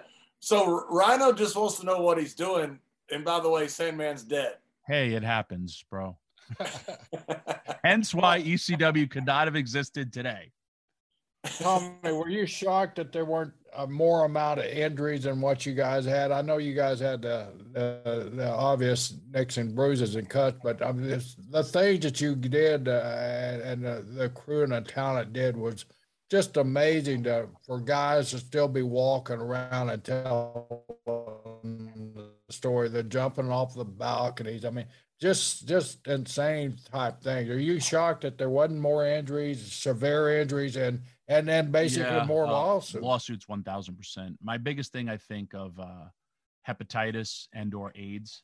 I mean, I used to literally one, two, three, four, five, six, seven, eight, nine, punch Raven, suck up his blood and spit it out to the crowd, and none of us were blood tested.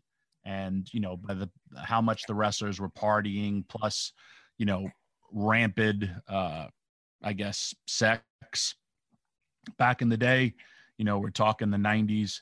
I, I think that's the biggest thing of how many, you know, people haven't gotten more blood issues back then. And again, all that blood, all that stuff. I mean, I remember it would almost become a thing. I'd be bleeding and the fans would hold out their ticket and I would put out my head and fans would rub their ticket on my on my head and it was like a rite of passage that hey you were at the ecw arena. And uh you know but how could you have all these men bleeding without being tested today? Well what was your most insane man insane rules match that that you can recall? Uh the scaffold match that i had with brian oh, lee. I, I always get... thought that was the dumbest thing ever. There, there's no way to get out of that. I mean you, you got to hang on and fall and you look stupid falling. It just it, to me the they want to see somebody fall off and take a bump on their head. You can't do that. I just thought scaffold matches were the dumbest concept possible. Well, we dumped it even more because we put a bunch of tables in the ring, and I had taken a lot. I took a choke slam from the top of the cage. I took a t- choke slam from every highest point of the building, which uh, led to we have a scaffold match. Sandman built the scaffold, number one.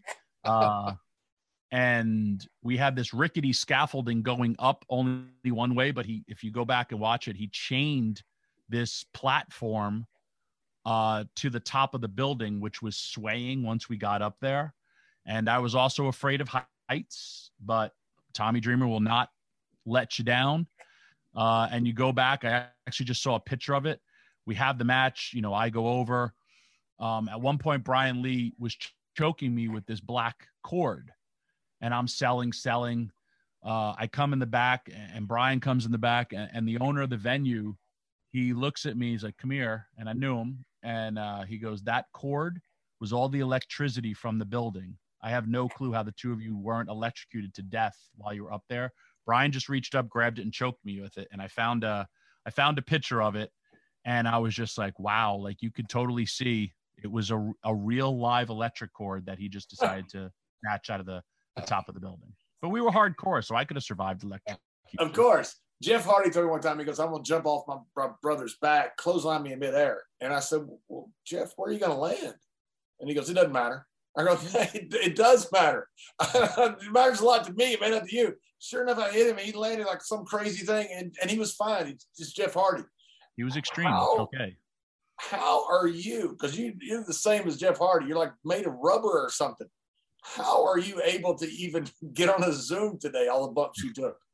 No, I, actually, man, I'm very, very blessed. I, I, feel great. I would always say muscles tear and rip, but fat absorbs. So maybe that. Was, um, I don't live a life of pain. When I get on a plane, I'm in a lot of uh, a lot of pain. Um, I also think it, it, goes to I think I guess uh, an amazing stat about me. I've never had a surgery. Um, but really? when I do, I'm you never yeah. had a surgery. No, that's an amazing. That is amazing. Uh, but when I do, I'm going to get everything lipo, boobs. I'm going to get a whole new Tommy. You look great with boobs. I mean, like like D's. I mean, like. Well, I have, I have, I'm about a C cup already. So. I was going to say, did you have them back in uh, 2002? yeah. they just hang a oh, lot was, lower now. That was Layfield that had. so, but uh, yeah, I don't. I, I do a lot of uh, different things, and also I think it goes to. Uh, it's always you know wrestling or it's I would always work out. I was always a gym guy. I know I train really hard to look this bad, which is quite sad, but it's the breaking down uh, of your body. I still I'll wake up every morning and I'll do 45 minutes of cardio a day. If I could practice diet, I think I look a lot better. But it's you know you you go through the motions as you're hurt. Um, there's a lot of things I can't do anymore. Like I can't tie my shoes without putting it up on a place, and I can't put on my socks. I have to lay down on a bed, and it's called Sock Olympics. Hornswoggle loves it um, because I got to try to catch my big toe over my sock, and then I pull it up. But besides that, I, I've been blessed. Like I said, I just wrestled three days uh, in a row and I love when I have good matches, and I still kind of want to do a few more things before I call it a career. You had some fun when, when you have your matches. Do you go looking for feedback after, even at this stage of your career, after after a match? Uh, I do. Uh, I mean, especially when I'm working on television with Impact, and you you'll have your guys that you know you trust, uh, that'll tell you the you know how you looked. You know, was I moving slow? You don't want to look like you know an old man. Um, but I mean, even I remember Terry asking me, and I think about what Terry did. He was in his 50s, and I was in my 20s and he's hanging with all these guys but he would be like what'd you think how'd you how did i do because he knew he had that you know rapport with myself shane douglas and mick foley like you know did i look old how were my punches you know stuff like and this is terry funk terry's so, very conscious of that stuff all the time and uh, I think I think I think it was Buddy Landel that told me. Uh, you know, I used to come back. You know, as any young kid who starts in the business, you come back and you'd ask everybody in the in the dressing room, how was your match? You know, most of the guys didn't see it, but they'd tell you anyway. Oh, it's great, kid, great, great, great. You know, and they give you nothing of, of value as far as feedback. And I think it was Buddy who pulled me aside, gave me some of the best advice I ever had. He goes, kid, if you know you had a good match, you know you had a good match. He said, you don't have to come in here and seek uh, reassurance from everybody in the dressing room. It just makes you look like a green, stupid kid. He said, find you a couple people you trust Yep. And he said, pull them aside away from everybody and ask them. That's a little bit different back then in the day in the, in the dressing room. You know, now it's a little more accepted, you know, that, that, going on. Now you have more guys standing at the curtain that are willing to help you when you come back through. Uh, but it was such good advice to to not don't come back and have to get reassurance from the entire dressing room. You see my match, you see my match. Just find you a couple guys you trust. Go up to them and ask them because they'll give you good feedback. You know, uh, I just wrestled Friday. We're in a bar, had 400 people, and I, I come in the back, and Ricky Morton goes, "Man, your match was good. Why are you taking so many bumps?" Blah blah blah blah. And I was like, "Well, because I love it." He goes, "I do too." And uh, this was after I watched his match, and I go, "I dare you at 63 to keep on taking all these bumps." And I think he said, "I'm gonna be." He took three tackles from Konnor of the Ascension, and they told a great story but I'm I then realized Ricky Morton's watching my match and I'm watching his, and we're both giving each other feedback. And I said, I love when you guys are on the card, both you and Robert, because I'm not the oldest guy on the card anymore. But it, it, it's just we both love it. And, and another thing that I love about pro wrestling, Robert Gibson, he's eh, just like myself. I know I'm not the Tommy Dreamer I used to be. Robert Gibson needed help to sit down as well as help to get up. But yet, when he got in that ring, he was Robert Gibson and was t- get coming into the ring for his tag just like Robert Gibson did, locking up, doing everything. And I was just like, I'm literally watching a superhero performance because I'm helping a man to sit on a couch, but yet he's out there and he's Robert Gibson. And I was just like, this is what I love about this business because, you know, you you can do incredible things in front of people. NMLS number 65084, Equal Housing Lender. New Year's resolutions are just hard to keep up with, but saving money is easy at SaveWithConrad.com. Wouldn't 2022 be easier with lower monthly payments? Get the best rate you've ever had, pay off your credit card debt, and even get the cash you need right now at SaveWithConrad.com. You don't need perfect credit or money out of your pocket to get started, and you can even skip your next two house payments at SaveWithConrad.com. Find out how much money you can save for free at SaveWithConrad.com.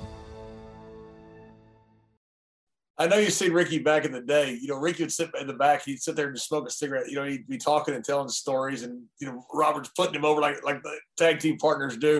And then all of a sudden, his music hits. He hadn't stretched. He had he's barely laced his boots. He's just sitting there having a cigarette, and he goes out and wrestles 45 minutes, and the other guys are blown up, and he's fine. Comes back, smokes a cigarette, and he keeps talking.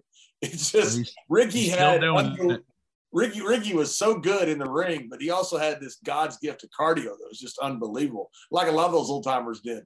Yep, and he's dude. I, I, tell you, man, I sat back and I watch it, and though they're missing hair and they're heavier, but I was like, that's still the Rock and Roll Express. It was awesome. It was. You dang awesome right it is. Those yep. boys drew some money, and oh, still are because it was a packed house. And, and go go ahead, John. Tommy, I was going to ask you something, uh, kind of a non sequitur, but uh, the the hardcore stuff. Jerry and I are doing this. We do this thing. We mentioned best the best. We watch old matches, do watch alongs, and talk about them. This past week we had uh, Tiger Jeet Singh and Terry Funk in the death match tournament FMW over in, in uh, Japan. Then I think next week we're going to do Cactus and, and uh, Terry. People say the greatest death match of all time. But when is too much too much? You know what I'm saying? I mean, to me, this death match tournament was too much. I mean, I, am not against death matches. I'm not against the hardcore stuff. Believe me, I juiced a million freaking times, did hardcore stuff. I'm fine with it. But when when is it too much? Because you know, you talk about ECW, and when everybody went to tables, you guys went back to well, you guys went to wrestling. When guys went to wrestling, you guys went to something else. Uh, but the well, stuff with the death matches, to me, I think can be overdone. Yes, uh, I'd be a hypocrite and I say this all the time to to judge people because I did some really really stupid things. There are any I could literally ask my mailman and my next door neighbor to hit each other over the head with light tubes, and they could do that. But that's not wrestling. If you add, I guess, some psychology to it or build up to it, you look at there's a uniqueness like people like horror gore films. But then the end of the day will always be professional wrestling. Uh, you, you look at the company GCW. They'll do some crazy stuff, but they just drew a really good house, but in uh, the Hammerstein Ballroom. But they had some really, really good wrestlers on there. And you know, look at Matt Cardona, what he has done. Um, Joey Janela. There, there's there's different stages of it. Uh, like uh, those light tubes. They, hey, they're they're they're you have to dispose of them uh, particularly when you throw them out in the garbage because there's they cause cancer carcinogenics in them. And then people are busting them each overhead and breathing in those fumes. I don't think that is worth it when they're doing it at just you know a bar or or doing it somewhere. And i get it. Like i said i'd be a hypocrite but i just worry about people's future. And it's also then okay well what are you getting paid out of it everybody's hard work culminated at this big event for the Hammerstein. Cool. How are you going to pick up on that? And hopefully they can maintain it. And but you need to have psychology, I guess, with that or, build to it. But uh, light tubes, man, they scare me because like Zack, uh, Matt Cardona had a piece of glass in him for a month and had to go back to the hospital because just like fire, glass cuts differently. You can't control it, just like you can't control fire. And if you have a piece of glass that may have a, a cancerous thing on it, guess what you just hit your body with that's going to affect you in the long term. So it, it's that, those are some of the things you have to think about. And he ain't Sandman. He ain't gonna die, kick out, and come back. No. Well, he might. He might. I don't know. Matt Cardona. Yeah. He's he's very talented. So we, we never know. You know, Jerry Lawler died on air and came back. So it's not like that's completely Everything's been done before. Only only uh, King would die on air. What a baby face would die on air, steal the main event thunder, and then come back. Yep, that's that's uh that's pro wrestling 101 right there. Uh, speaking of dying, Tommy, uh, you know, at, uh, you know, of course, you ended up with WWE, but during those final days of of ECW, could you guys feel what was going on? Could you feel that, hey, man, we're not we're not too much longer for this this this topic? Uh, there was always hope, and there was there's there's so many uh stories about it. Um, there was always hope. You know, Paul uh, we had come real close to getting on the USA network after WWE had jumped to Spike. If you remember that time, uh, Spike basically lied to us. Well, again, I don't know because of Paul's involvement, but Spike used us to get into the wrestling market and didn't fulfill their obligations, also claimed poverty. And then I think uh, after a year, found 110 million dollars for WWE programming. It was under their pillow somewhere. They hadn't seen it, and then we were without a television network. But the he- the guy who used to be the head of Madison Square Garden Network would became the head of programming on USA. We were supposed to go there. There was so many different where we don't know what really was truthful or not because of Paul but we always had hope.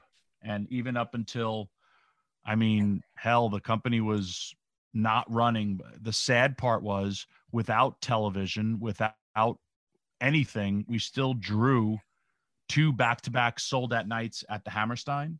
And those are the things that gave us hope. And we all like didn't think like, you know, Paul was going to come through for us. But at the end of the day, like I remember I actually went and visited Bubba and Devon in Hartford, and you know Bubba was like, "You got to come here." You know, F Paul, he, you know, blah blah blah. And then driving home from an indie, Paul called me and is like, "I'm going to be on Raw tomorrow as the announcer.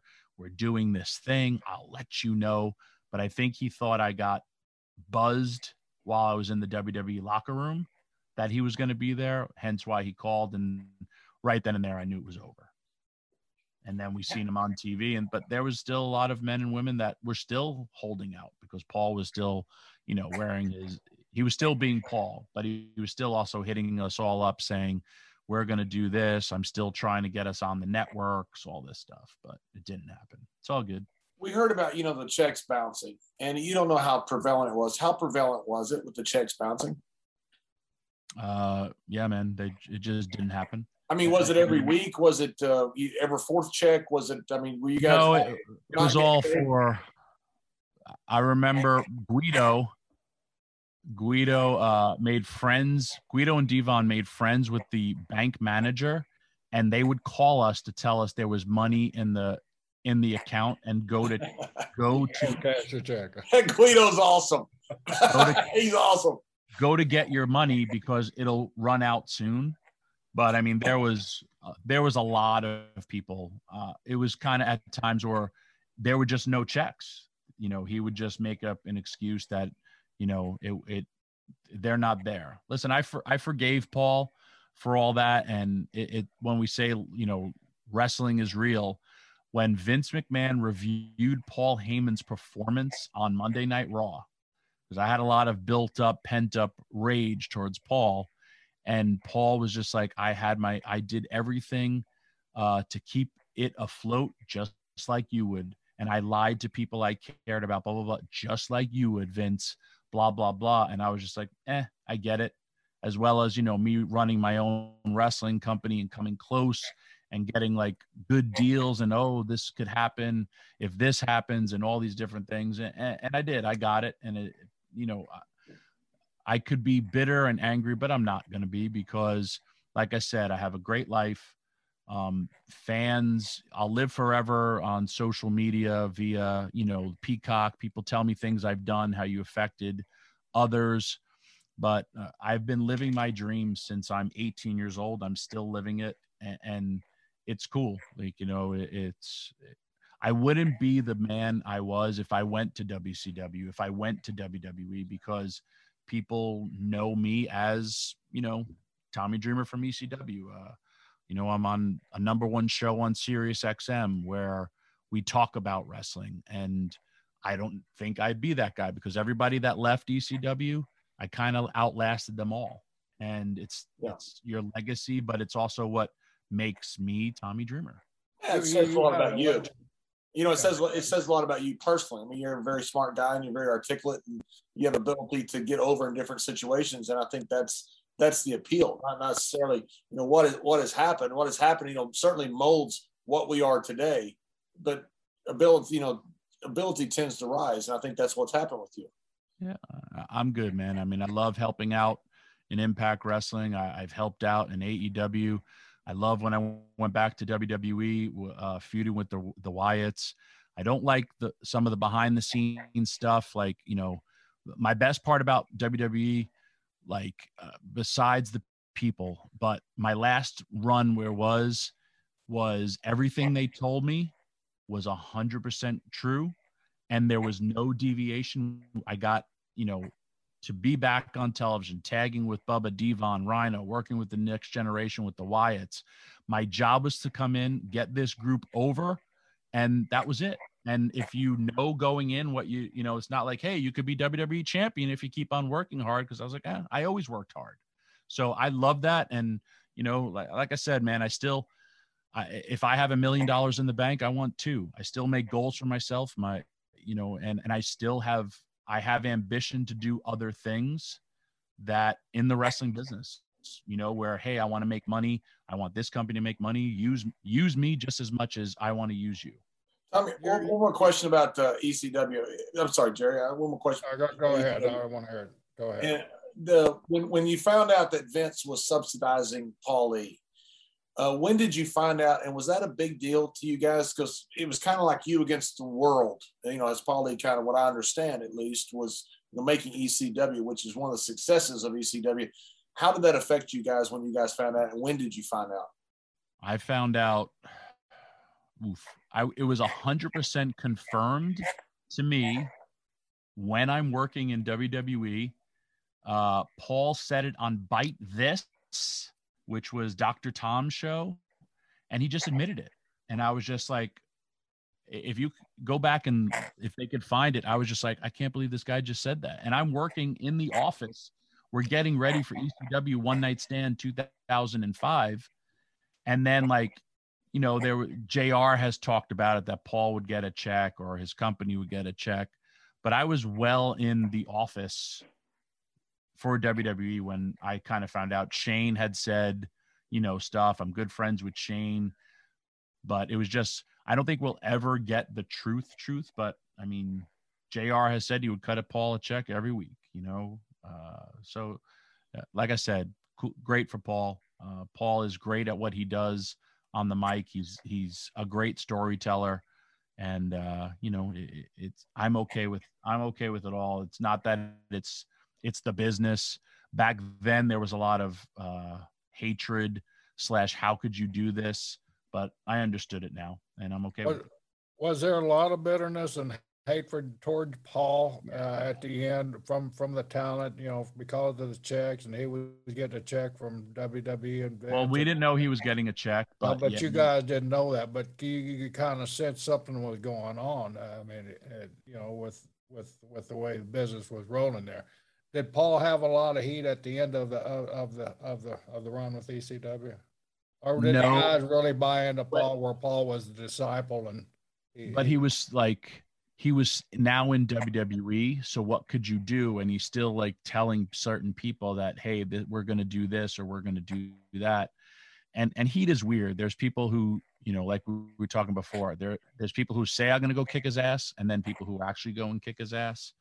Um, so uh, here's what I said, and I said it on on Peacock. Everybody that was there chose to stay there, and some people, yes, just like myself, were owed hundreds of thousands of dollars but i I guess I I chose to be there, and there was other people who had no other place to go, so you just kind of like hope for the best, and if you I'll look in the mirror and say, God, I really need to lose weight. But then there's other people who'll be like, man, I got to get a new mirror.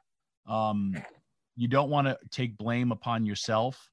Uh, I, I'll view it as if you get it, watch a great detective movie where all these clues are in front of you and then like it's all revealed or it's the if you, your spouse uh, has cheated on you and then you're like how did i not know and then all, like all these things come to fruition you're like yep these are where it all like happened so but like i said it's all good i, I love i love what i do um in in the sense of dealing with younger talent uh talking on on busted open having my own podcast it's all because of my experiences in because of ecw and you know. I mean, uh, I want to ask you about Busted Open. I mean, you guys have hit the gold mine, which I could not be more happy for you guys. Uh, you know, I, I, understand partially why, you know, you and, and Bubba, very smart guys, you know, the business, Dave LaGreca, uh, a guy who's very thoughtful and very also obviously a very smart guy who understands the business. But what is the success? Why are you guys so successful on Busted Open Radio, doing a show every day, which drives, which I, find amazing. It's be hard for me to do a show every day uh, we, me and Jerry love doing this, but this is once a week. But how explain this? How do you define this? Not define. How do you explain the success of Busted Open? If you look at social media, every day uh, something about wrestling is trending. You think of the world that we live in, and, and you could talk about wrestling Monday, Tuesday. Monday, you talk about what's going to be happen on Raw or what happened on the weekend. Tuesdays, we review Raw. Uh, Wednesdays review NXT. Thursdays we review Dynamite. Thir- uh, Fridays we're we're talking about whatever, but then we're going to talk about SmackDown and Rampage, and then here comes Saturday, and wrestling fans want to armchair quarterback wrestling and where it goes, and the show is basically what you know. If you think about football, the popularity of football, it's an analyst for people who've played the game and a host. And they'll just, we have the interaction with the nation. It's a beautiful relationship where, like today, when we're doing this podcast, Edge has just turned heel on AJ Styles, and it's nonstop where people want to talk about things. And then it'll carry over to what happens the next day on NXT, where you'll still have people talking about, or something that happens in the wrestling world Cesaro getting let go, and then it's it's another topic where it's must talk radio because fans have as you guys know, wrestling fans are the are the the most passionate fan base, and just like anything, you you know, day of football, they literally start starts at like eight o'clock in the morning, where they're talking, talking, talking. Then here comes the game. And then what do they do? Talk, you know, hey, they just keep on talking about what happened. And as soon as those games are over, let's take a breath and we'll talk about next week, you know, and, and, in wrestling, there is no breath. It, it just, it nonstop happens. And there's so many different wrestling companies, so much stuff to talk about, and, and wrestling fans can't get enough of it. Time to tell you about something I'm super passionate about protecting your family. Yes, this is a life insurance ad for GoliathLife.com, but to me, this is really about peace of mind. Think about insurance for a second. We all get medical and auto insurance, yet we never even know if we're going to have a need for it. Let me let you in on a little secret. You need life insurance. We're all going to die. Now, as you let that reality sink in, think about what would happen if your family stopped having your income tomorrow. If you don't have a plan for that, you need to visit GoliathLife.com. And I mean right now. And just personally, I've lost two friends in their 40s this past year and a half, and I don't even want to think about what their families would be going through had they not had life insurance. If you don't have it, get it. Protect your family. And I suggest you go to GoliathLife.com because they've made the process of getting affordable life insurance super easy. Goliath Life streamlines the life insurance process by allowing you to get quotes from more than 20 carriers within minutes and you'll pick your terms and payments to fit your budget. You pick your price, you start the online application immediately, and even schedule the medical exam to come to you. And I've done it. They sent someone to my office. I skipped the phone calls, the paperwork, and the crazy invasive conversations. Goliath Life makes buying life insurance simple. There's no hidden fees, no upsells, no hassle, hell, not even a phone call. Goliath Life is life insurance in your hands on your time. Get multiple quick quotes right now from the comfort of your own home and begin your application in a few easy clicks right now at goliathlife.com. Yeah, and you look at the what you mentioned with the NFL. That's such a great analogy because I, you know I, love football, and an analysis now has gotten really, really good. You know, you look yeah. at how guys used to analyze games; it was very superficial. Now you bring in guys who played quarterback, who play, who you know, they always put at the bottom of it their, their, their why they are an expert. You know, four-time uh, All-Pro, two Super Bowls, whatever it is. But they break down stuff in an analytic way that the only way you could possibly know that is to be a coach or a player of that game. You know, and you guys are doing the same thing. You've got a couple of Hall of Famers here with Dave LaGreca, who's very knowledgeable himself, just as you do on the NFL channel. And to me, people expect more from what they're listening to. And I think maybe it's because there's so much out there. What you choose to listen to, people are very particular about what they want. Yes. Uh, you also look at the popularity of sports betting and how everyone's talking about it. If you think about it, you have all the stats, you have all this information, and information is key. You could, I'm going to lay down my money because I know what's going to happen, and boom, my team loses. It's the same with pro wrestling. Everybody thinks they know what's going to happen. And then once they get swerved, how could they do it? And we're going to talk about it and we're going to analyze it and we're just going to keep on talking. And uh, it, it's amazing how the show has grown. But it's also, I mean, we have been talking for almost two hours because what? We all love wrestling. And I just think that's what comes down to it. And, you know, between the two of you, you have enough experience uh, that we're talking to for two hours all about stuff that we love. I, I it's just it to me, it's a beautiful thing. You've got your pulse on a lot of what's going on right now, Tommy. Uh, probably as much as anybody. Uh, you and Bubba both, because that's what you do daily. What do you see wrestling going forward in the next, uh, say, couple years, five years, ten years, or whatever time frame you choose? The business has changed within the last three years so so much. You know, we are talking about if this was, I feel, five years ago, there would be a massive Russian heel uh, coming out out of. It. I'm still waiting on one. I may dust off my be, boots just in case they need one. it's not going to happen because you have to be smarter. You look at, like I said, that you just have to go different ways to think about it. Everyone talks about MJF, how he's the smartest heel in in the business. Um, cool because he doesn't have those parameters. But you look at the money, or, or everyone wants to crap all over the WWE. Look at the money that WWE is doing, their business, and you know the excitement going into WrestleMania. AEW helped change the landscape. I think the business would have. It's hard to judge because of COVID but you look at, hey, you know, AEW outdrew WWE in this marketplace.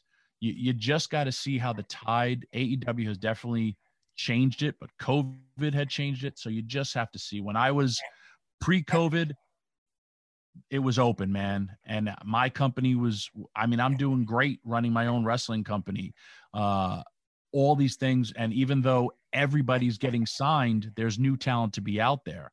Now it, it's it's more of a um i guess a seller's market because there's so much talent available but once that talent goes to an aew the the door is going to be wide open. And you you just saw where everyone's still speculating about cody. Where's cody going to you know uh show up? For what seven years we were talking about cm punk. And when cm punk finally shows cool we have these amazing moments. But I mean, for it to be covered on Sports Center, TMZ, it's it's just amazing how the business has come. Once this pandemic is totally over, I think it's you'll have the greatest who's a draw, how we're drawing, what's going to happen. Is wrestling still going to be super duper cool? You know, you have New Japan involved in a lot of this, so it's there's a lot of a lot of ramifications uh, coming up, and I just see it more if you think of announcers, They want to. You got to call it more like it's real. Um, a, a great team like a Bobby Heenan uh, with one-liners, or even Jerry Lawler, it's not going to get over anymore. But if you have the one person who does it and does it well, that person would get over. It would add to a broadcast. But it's just it has a more realistic form to it. But to answer your question, it's just it's hard because of we're still in the world of COVID. But yeah, and the, the the biggest question there is who's a draw. You know, how would you like to be champion during COVID? I mean, it's it's about ratings, but how do you measure ratings? Because you, are not measuring it to the 1919 Spanish flu, which is the last pandemic in the country. You can't measure that. So how do you measure a champion's worth? I mean, you know, it's it's the worst thing in the world. You're out there in front of no people at one point, and you don't know who's going to be a draw until you get in front of those crowds every single week, and all of a sudden you're going to have people surprise you. I think you're going to have people I think disappoint you. I would think as well it's just going to be it's going to you're going to realize so much more about the business. I think you're right. Once we're done with this pandemic it's going to be a true golden era of professional wrestling. Um to talk about keith lee. Keith lee's debut on aew was perfect because if i'm watching that as a wwe person i say how did i let that person go? Because these people are beyond going crazy for him and what could he have been in my system? And then I look at it from another point of view, like Drew McIntyre's reign was completely with no fans. Could you imagine the business that Drew McIntyre would have done in the UK alone for the WWE? That's right. Yeah. Or or Bobby Lashley um, at a live event. Uh, I like to go to. You always buy something at a live event because hey, I was there.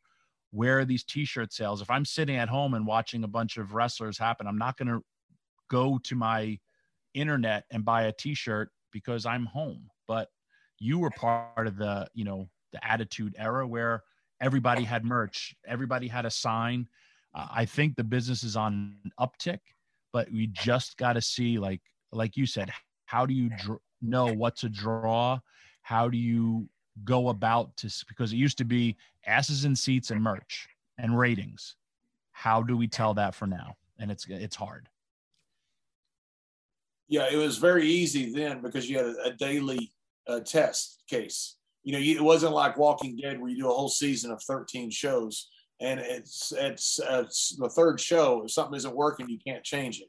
You know, with wrestling, because you do live events every single week, you know from one week to the next is something getting over, is something not getting over, how much is it getting over, and that's what was missed uh, during COVID.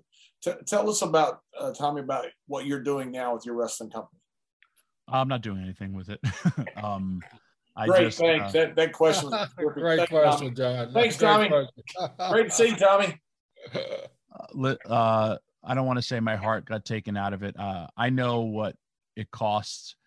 There, as you run a wrestling company, there's a lot of heartache, and like, man, you come so so close to making it. I was the first company to get paid for by Twitch, uh, and and it was a good deal. And then just you know things, it, it, it is what it is, man. It I'm okay with it. I don't know. Uh, I will tell you that when you talk about the future of the business, the future of the business, we're kind of in it, but I think it's going to be more in the sense of it's not going to just be about television. Every streaming service and every platform of how you're getting your content out there is going to be key for your financial success. You know, you look at social media, social media engagements, how much money you're making from this and able to capitalize on tweets I mean, when you have those views, when you click on JBL calling out Kevin Owens, there's a little advertisement right before that. And if JBL's, you look how many you have your analytical data right there to say, hey, wait, we're on to something. JBL, you better start doing some push-ups because I'm going to Kevin Owens. He, he need more than that. I better uh, find out what Bubba's on. But what I'm saying is you have your research right. You could literally go to your phone and see how that tweet did. And if you know how to capitalize financially on your um, page, you get paid for that. And that's just like this podcast, uh, just like anything, YouTube, all these different streams. You get paid for these podcasts. Oh, I was about to say, don't tell Mr. Brisco that. Okay? Oh, no, no. He's on the ECW plan. Yeah, we, we don't ignore that. I work for the Paul Heyman of podcast. That's right. I keep promising and promising Mr. Brisco all kinds of things. I'll well, send you a cowboy hat. Yeah. Give him some beer, he'll be good. Uh, but but I think that that's the future of the industry too. Just different uh, streaming platforms and how you make your more of your money because it's not you know even I I feel Nielsen is an outdated system for ratings and that'll go away. There'll be more data like uh, impressions. Like uh, like I said your tweet we could see how many v- views you get. You could see who it goes to. There's there's going to be more DVR ratings because who really watches live television? We DVR everything. So I, I think that's that's the future of the industry how you get all these other things like I'll look at AEW they're putting out a lot of content why they'll probably have their own library you know their own you know AEW network I know Impact and I know their numbers of how many subscribers they have there to the Impact Plus and how it keeps on growing. Um, and it's just an amazing, amazing structure because once you have this thing called content, I could do something with it. Yeah, it's the old mantra: content is king. Yep. Tom, Tommy, uh, you know, we're, we're, talking about the future and everything. But let, us take a take a long ride back you you've had a, a legendary career in, in, in a major organization, ECW, major organization. I don't care what anybody said. They they were major. They were they were they were talk of the, the entire country and entire wrestling world at one time. WWF. What is your most memorable moment in, in the two, and and and where did it come? I mean. Uh, it's different, as you know, you, you, different stages in your life. I, I would say Rob Van Dam and myself at Madison Square Garden. We main evented the Garden that night. We were the last match of the night. And uh, my father, he was going blind. He had a glaucoma and he had a, a, a last ditch effort surgery to save his vision. And he actually, for three weeks of his life, had 20/20 vision. And he got to see his son wrestle at Madison Square Garden against Rob Van Dam. And he had perfect vision. And then, literally within, I think, five days after that, he got streptococcus in his eye, strep strep in his eye, and he went completely blind in the one eye and had 10% vision in his other eye. And he had Parkinson's disease. He, his last few years of his life were, were really, really rough. But my dad supported me my entire career, and he got to see his son main event Madison Square Garden, where we saw hockey games together, where we saw Jimmy Snuka jump off the top of the cage, and that that's a great defining moment for me and i remember uh i cried and stephanie was just like you okay? And i was just sitting in the i like to soak in all these moments because it's all very very real for me. And uh stephanie's like you okay? I was like yeah. And i told her and she's like you'll get more moments. And my favorite part about it vince then walks by he's like did you get hurt? And i was like no you know i'm you know just emotional about everything. And he looked at me like are you crying? And it was just what it like the the the hugging compassion of Stephanie, and then Vince was like, "Wait, you're not hurt, so why are you upset?" I guarantee you, if you would have told Vince, as your, your dad's, if you'd told Vince that story, he'd been right there crying with you. You're right, he would have, because that, that's a soft spot to Vince, his, his family like that. Listen, I think all of us here, uh, Vince gets a an entirely terrible rap. I think we all could, we did on Busted Open, told Vince McMahon stories, and you know he he doesn't like hearing the good that he's done. He's done great. I've had nothing but pleasurable experiences with Vince. I really do. And even you know another moment is when I won the ECW title in WWE ECW. Um, it was made do the only guy that had those titles, right? Yep. But for me, it was like I I went to Vince. I was losing all the time, and I was just like, Vince, just listen, man. My contract's really up. If you don't believe in me, cool, then just fire. Like I'll, it'll be my last match, and if not, let me run with it. And he gave me that opportunity. That night we're in New Orleans. There was as many signs for me that night as for John Cena, and I was just like, you know, it was a great night, and, and we live for those moments. And I just talked to Terry Funk, and I, and I'll tell you something that he said. I talked to him about. Um, I said, "Hey, I watched you and Junior versus uh, Brody and Hansen." And I was like, God, the people loved you. And he was just like, you know, we were the first baby, the first Americans to turn baby face. And he was, I was just like, really? He goes, yeah, you know, we dropped a bomb on Japan and all the Americans were were heels.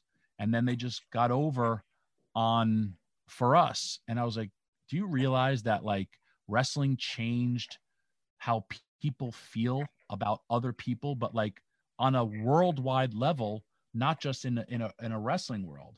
And he just paused and he goes, "We really did something, didn't we?" And I said, "Yes, you did, Terry." And he's like, "Huh." And I was just like, "That's so." You think about that, or you think about just what happened in Saudi Arabia with Lita and Becky Lynch on a billboard.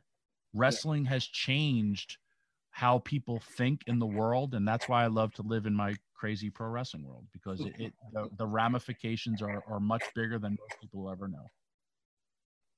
It's we love living in it with you. Yeah. you well, made Tommy, it a better world to live in, Tommy. Uh, John, I got to say that 12 years ago, I had, I had started my first of my my four strokes. I'm laying in a hospital bed. I hadn't got very many calls at all. I won't say I didn't get any calls, but I ain't got very many calls at all. Phone rings and a hospital phone rings. I pick it up and it's Tommy Dreamer on the other line. Hey man, I heard you're in the hospital. I just want to call and uh, and wish you well, man. Wow, what a feeling. Thank you. Ah, thank you. That's man. awesome. Tommy, I'll tell you, I'll tell you a heart wrenching story. I called uh, his wife and I said, "How's how's Mr. Brisco doing?" And she said, "Oh, John said he's uh, slurring his words. It's it's bad." I said, "Barb, that's Friday."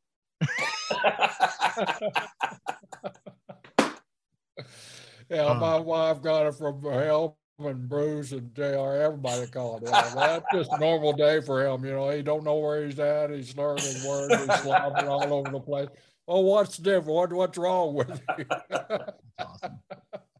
Yeah, just before you go, and and this is brotherly. I was uh, I Scott Steiner had a, a medical episode in Impact right before uh, the pandemic. Uh, he had a bit of a he had a I guess he had a heart attack, and I'm I'm working on him with medics, and they said you know he wouldn't be here if he wasn't at a wrestling show because they had the paddles. His heart went into defib, and I'm in the hospital waiting, and I, I, I see his wife, and here comes Rick, and the doctor comes there, and you know I'm now I'm I watched Scott drop and I'm telling the story, and they're like, okay, well, we, how long was he unconscious? And I was like, no, we were working on him, you know, pounding his heart. Um, the, the medic was working on it. And the doc's like, well, you know, we have to worry about, you know, loss of oxygen to the brain if he could be brain damaged. And Rick chimes in and he goes, my brother's been brain damaged his whole life. this is while Scott is still in like intensive care. Brotherly and I'm love. like, this is the best. So that's the same story that you two guys just Billy brothers. So that's what happened to Lawler, huh? Yeah, that's that's what happened to King. well, Tommy, we can't thank you enough, man, for taking this time uh, out of your, your schedule today. And I know we're busted open, man. You, you're you're you're hitting it hard, man. But we really appreciate it, and the listeners out here, I, they're going to enjoy these stories, man. They're they're genuine stories, and thank you for being a part of of of, of, of pro wrestling, sports entertainment, however you want to call it, man. I love, I love seeing both of you, man. It really made my day, and we talked for two hours here. I hope this is a two-parter, um, but I, I do. Uh, the hardest part about the wrestling business, I, I literally saw you guys for four days a week, and then when you don't see each other, uh, time goes by. We're used to it, but we are the wrestling business we're we're a family but we're a dysfunctional family but i'm happy i got to spend the day with my brothers again. So thank you. yeah we're definitely dysfunctional but tommy we love each other and we love you and we can't thank you enough for coming on us and we're so happy for your success with busted open with impact with everything you're doing. Tommy we're, we're your biggest fans. We're your brothers and, and thank you very much for this, joining us on the show. Uh, thank you bro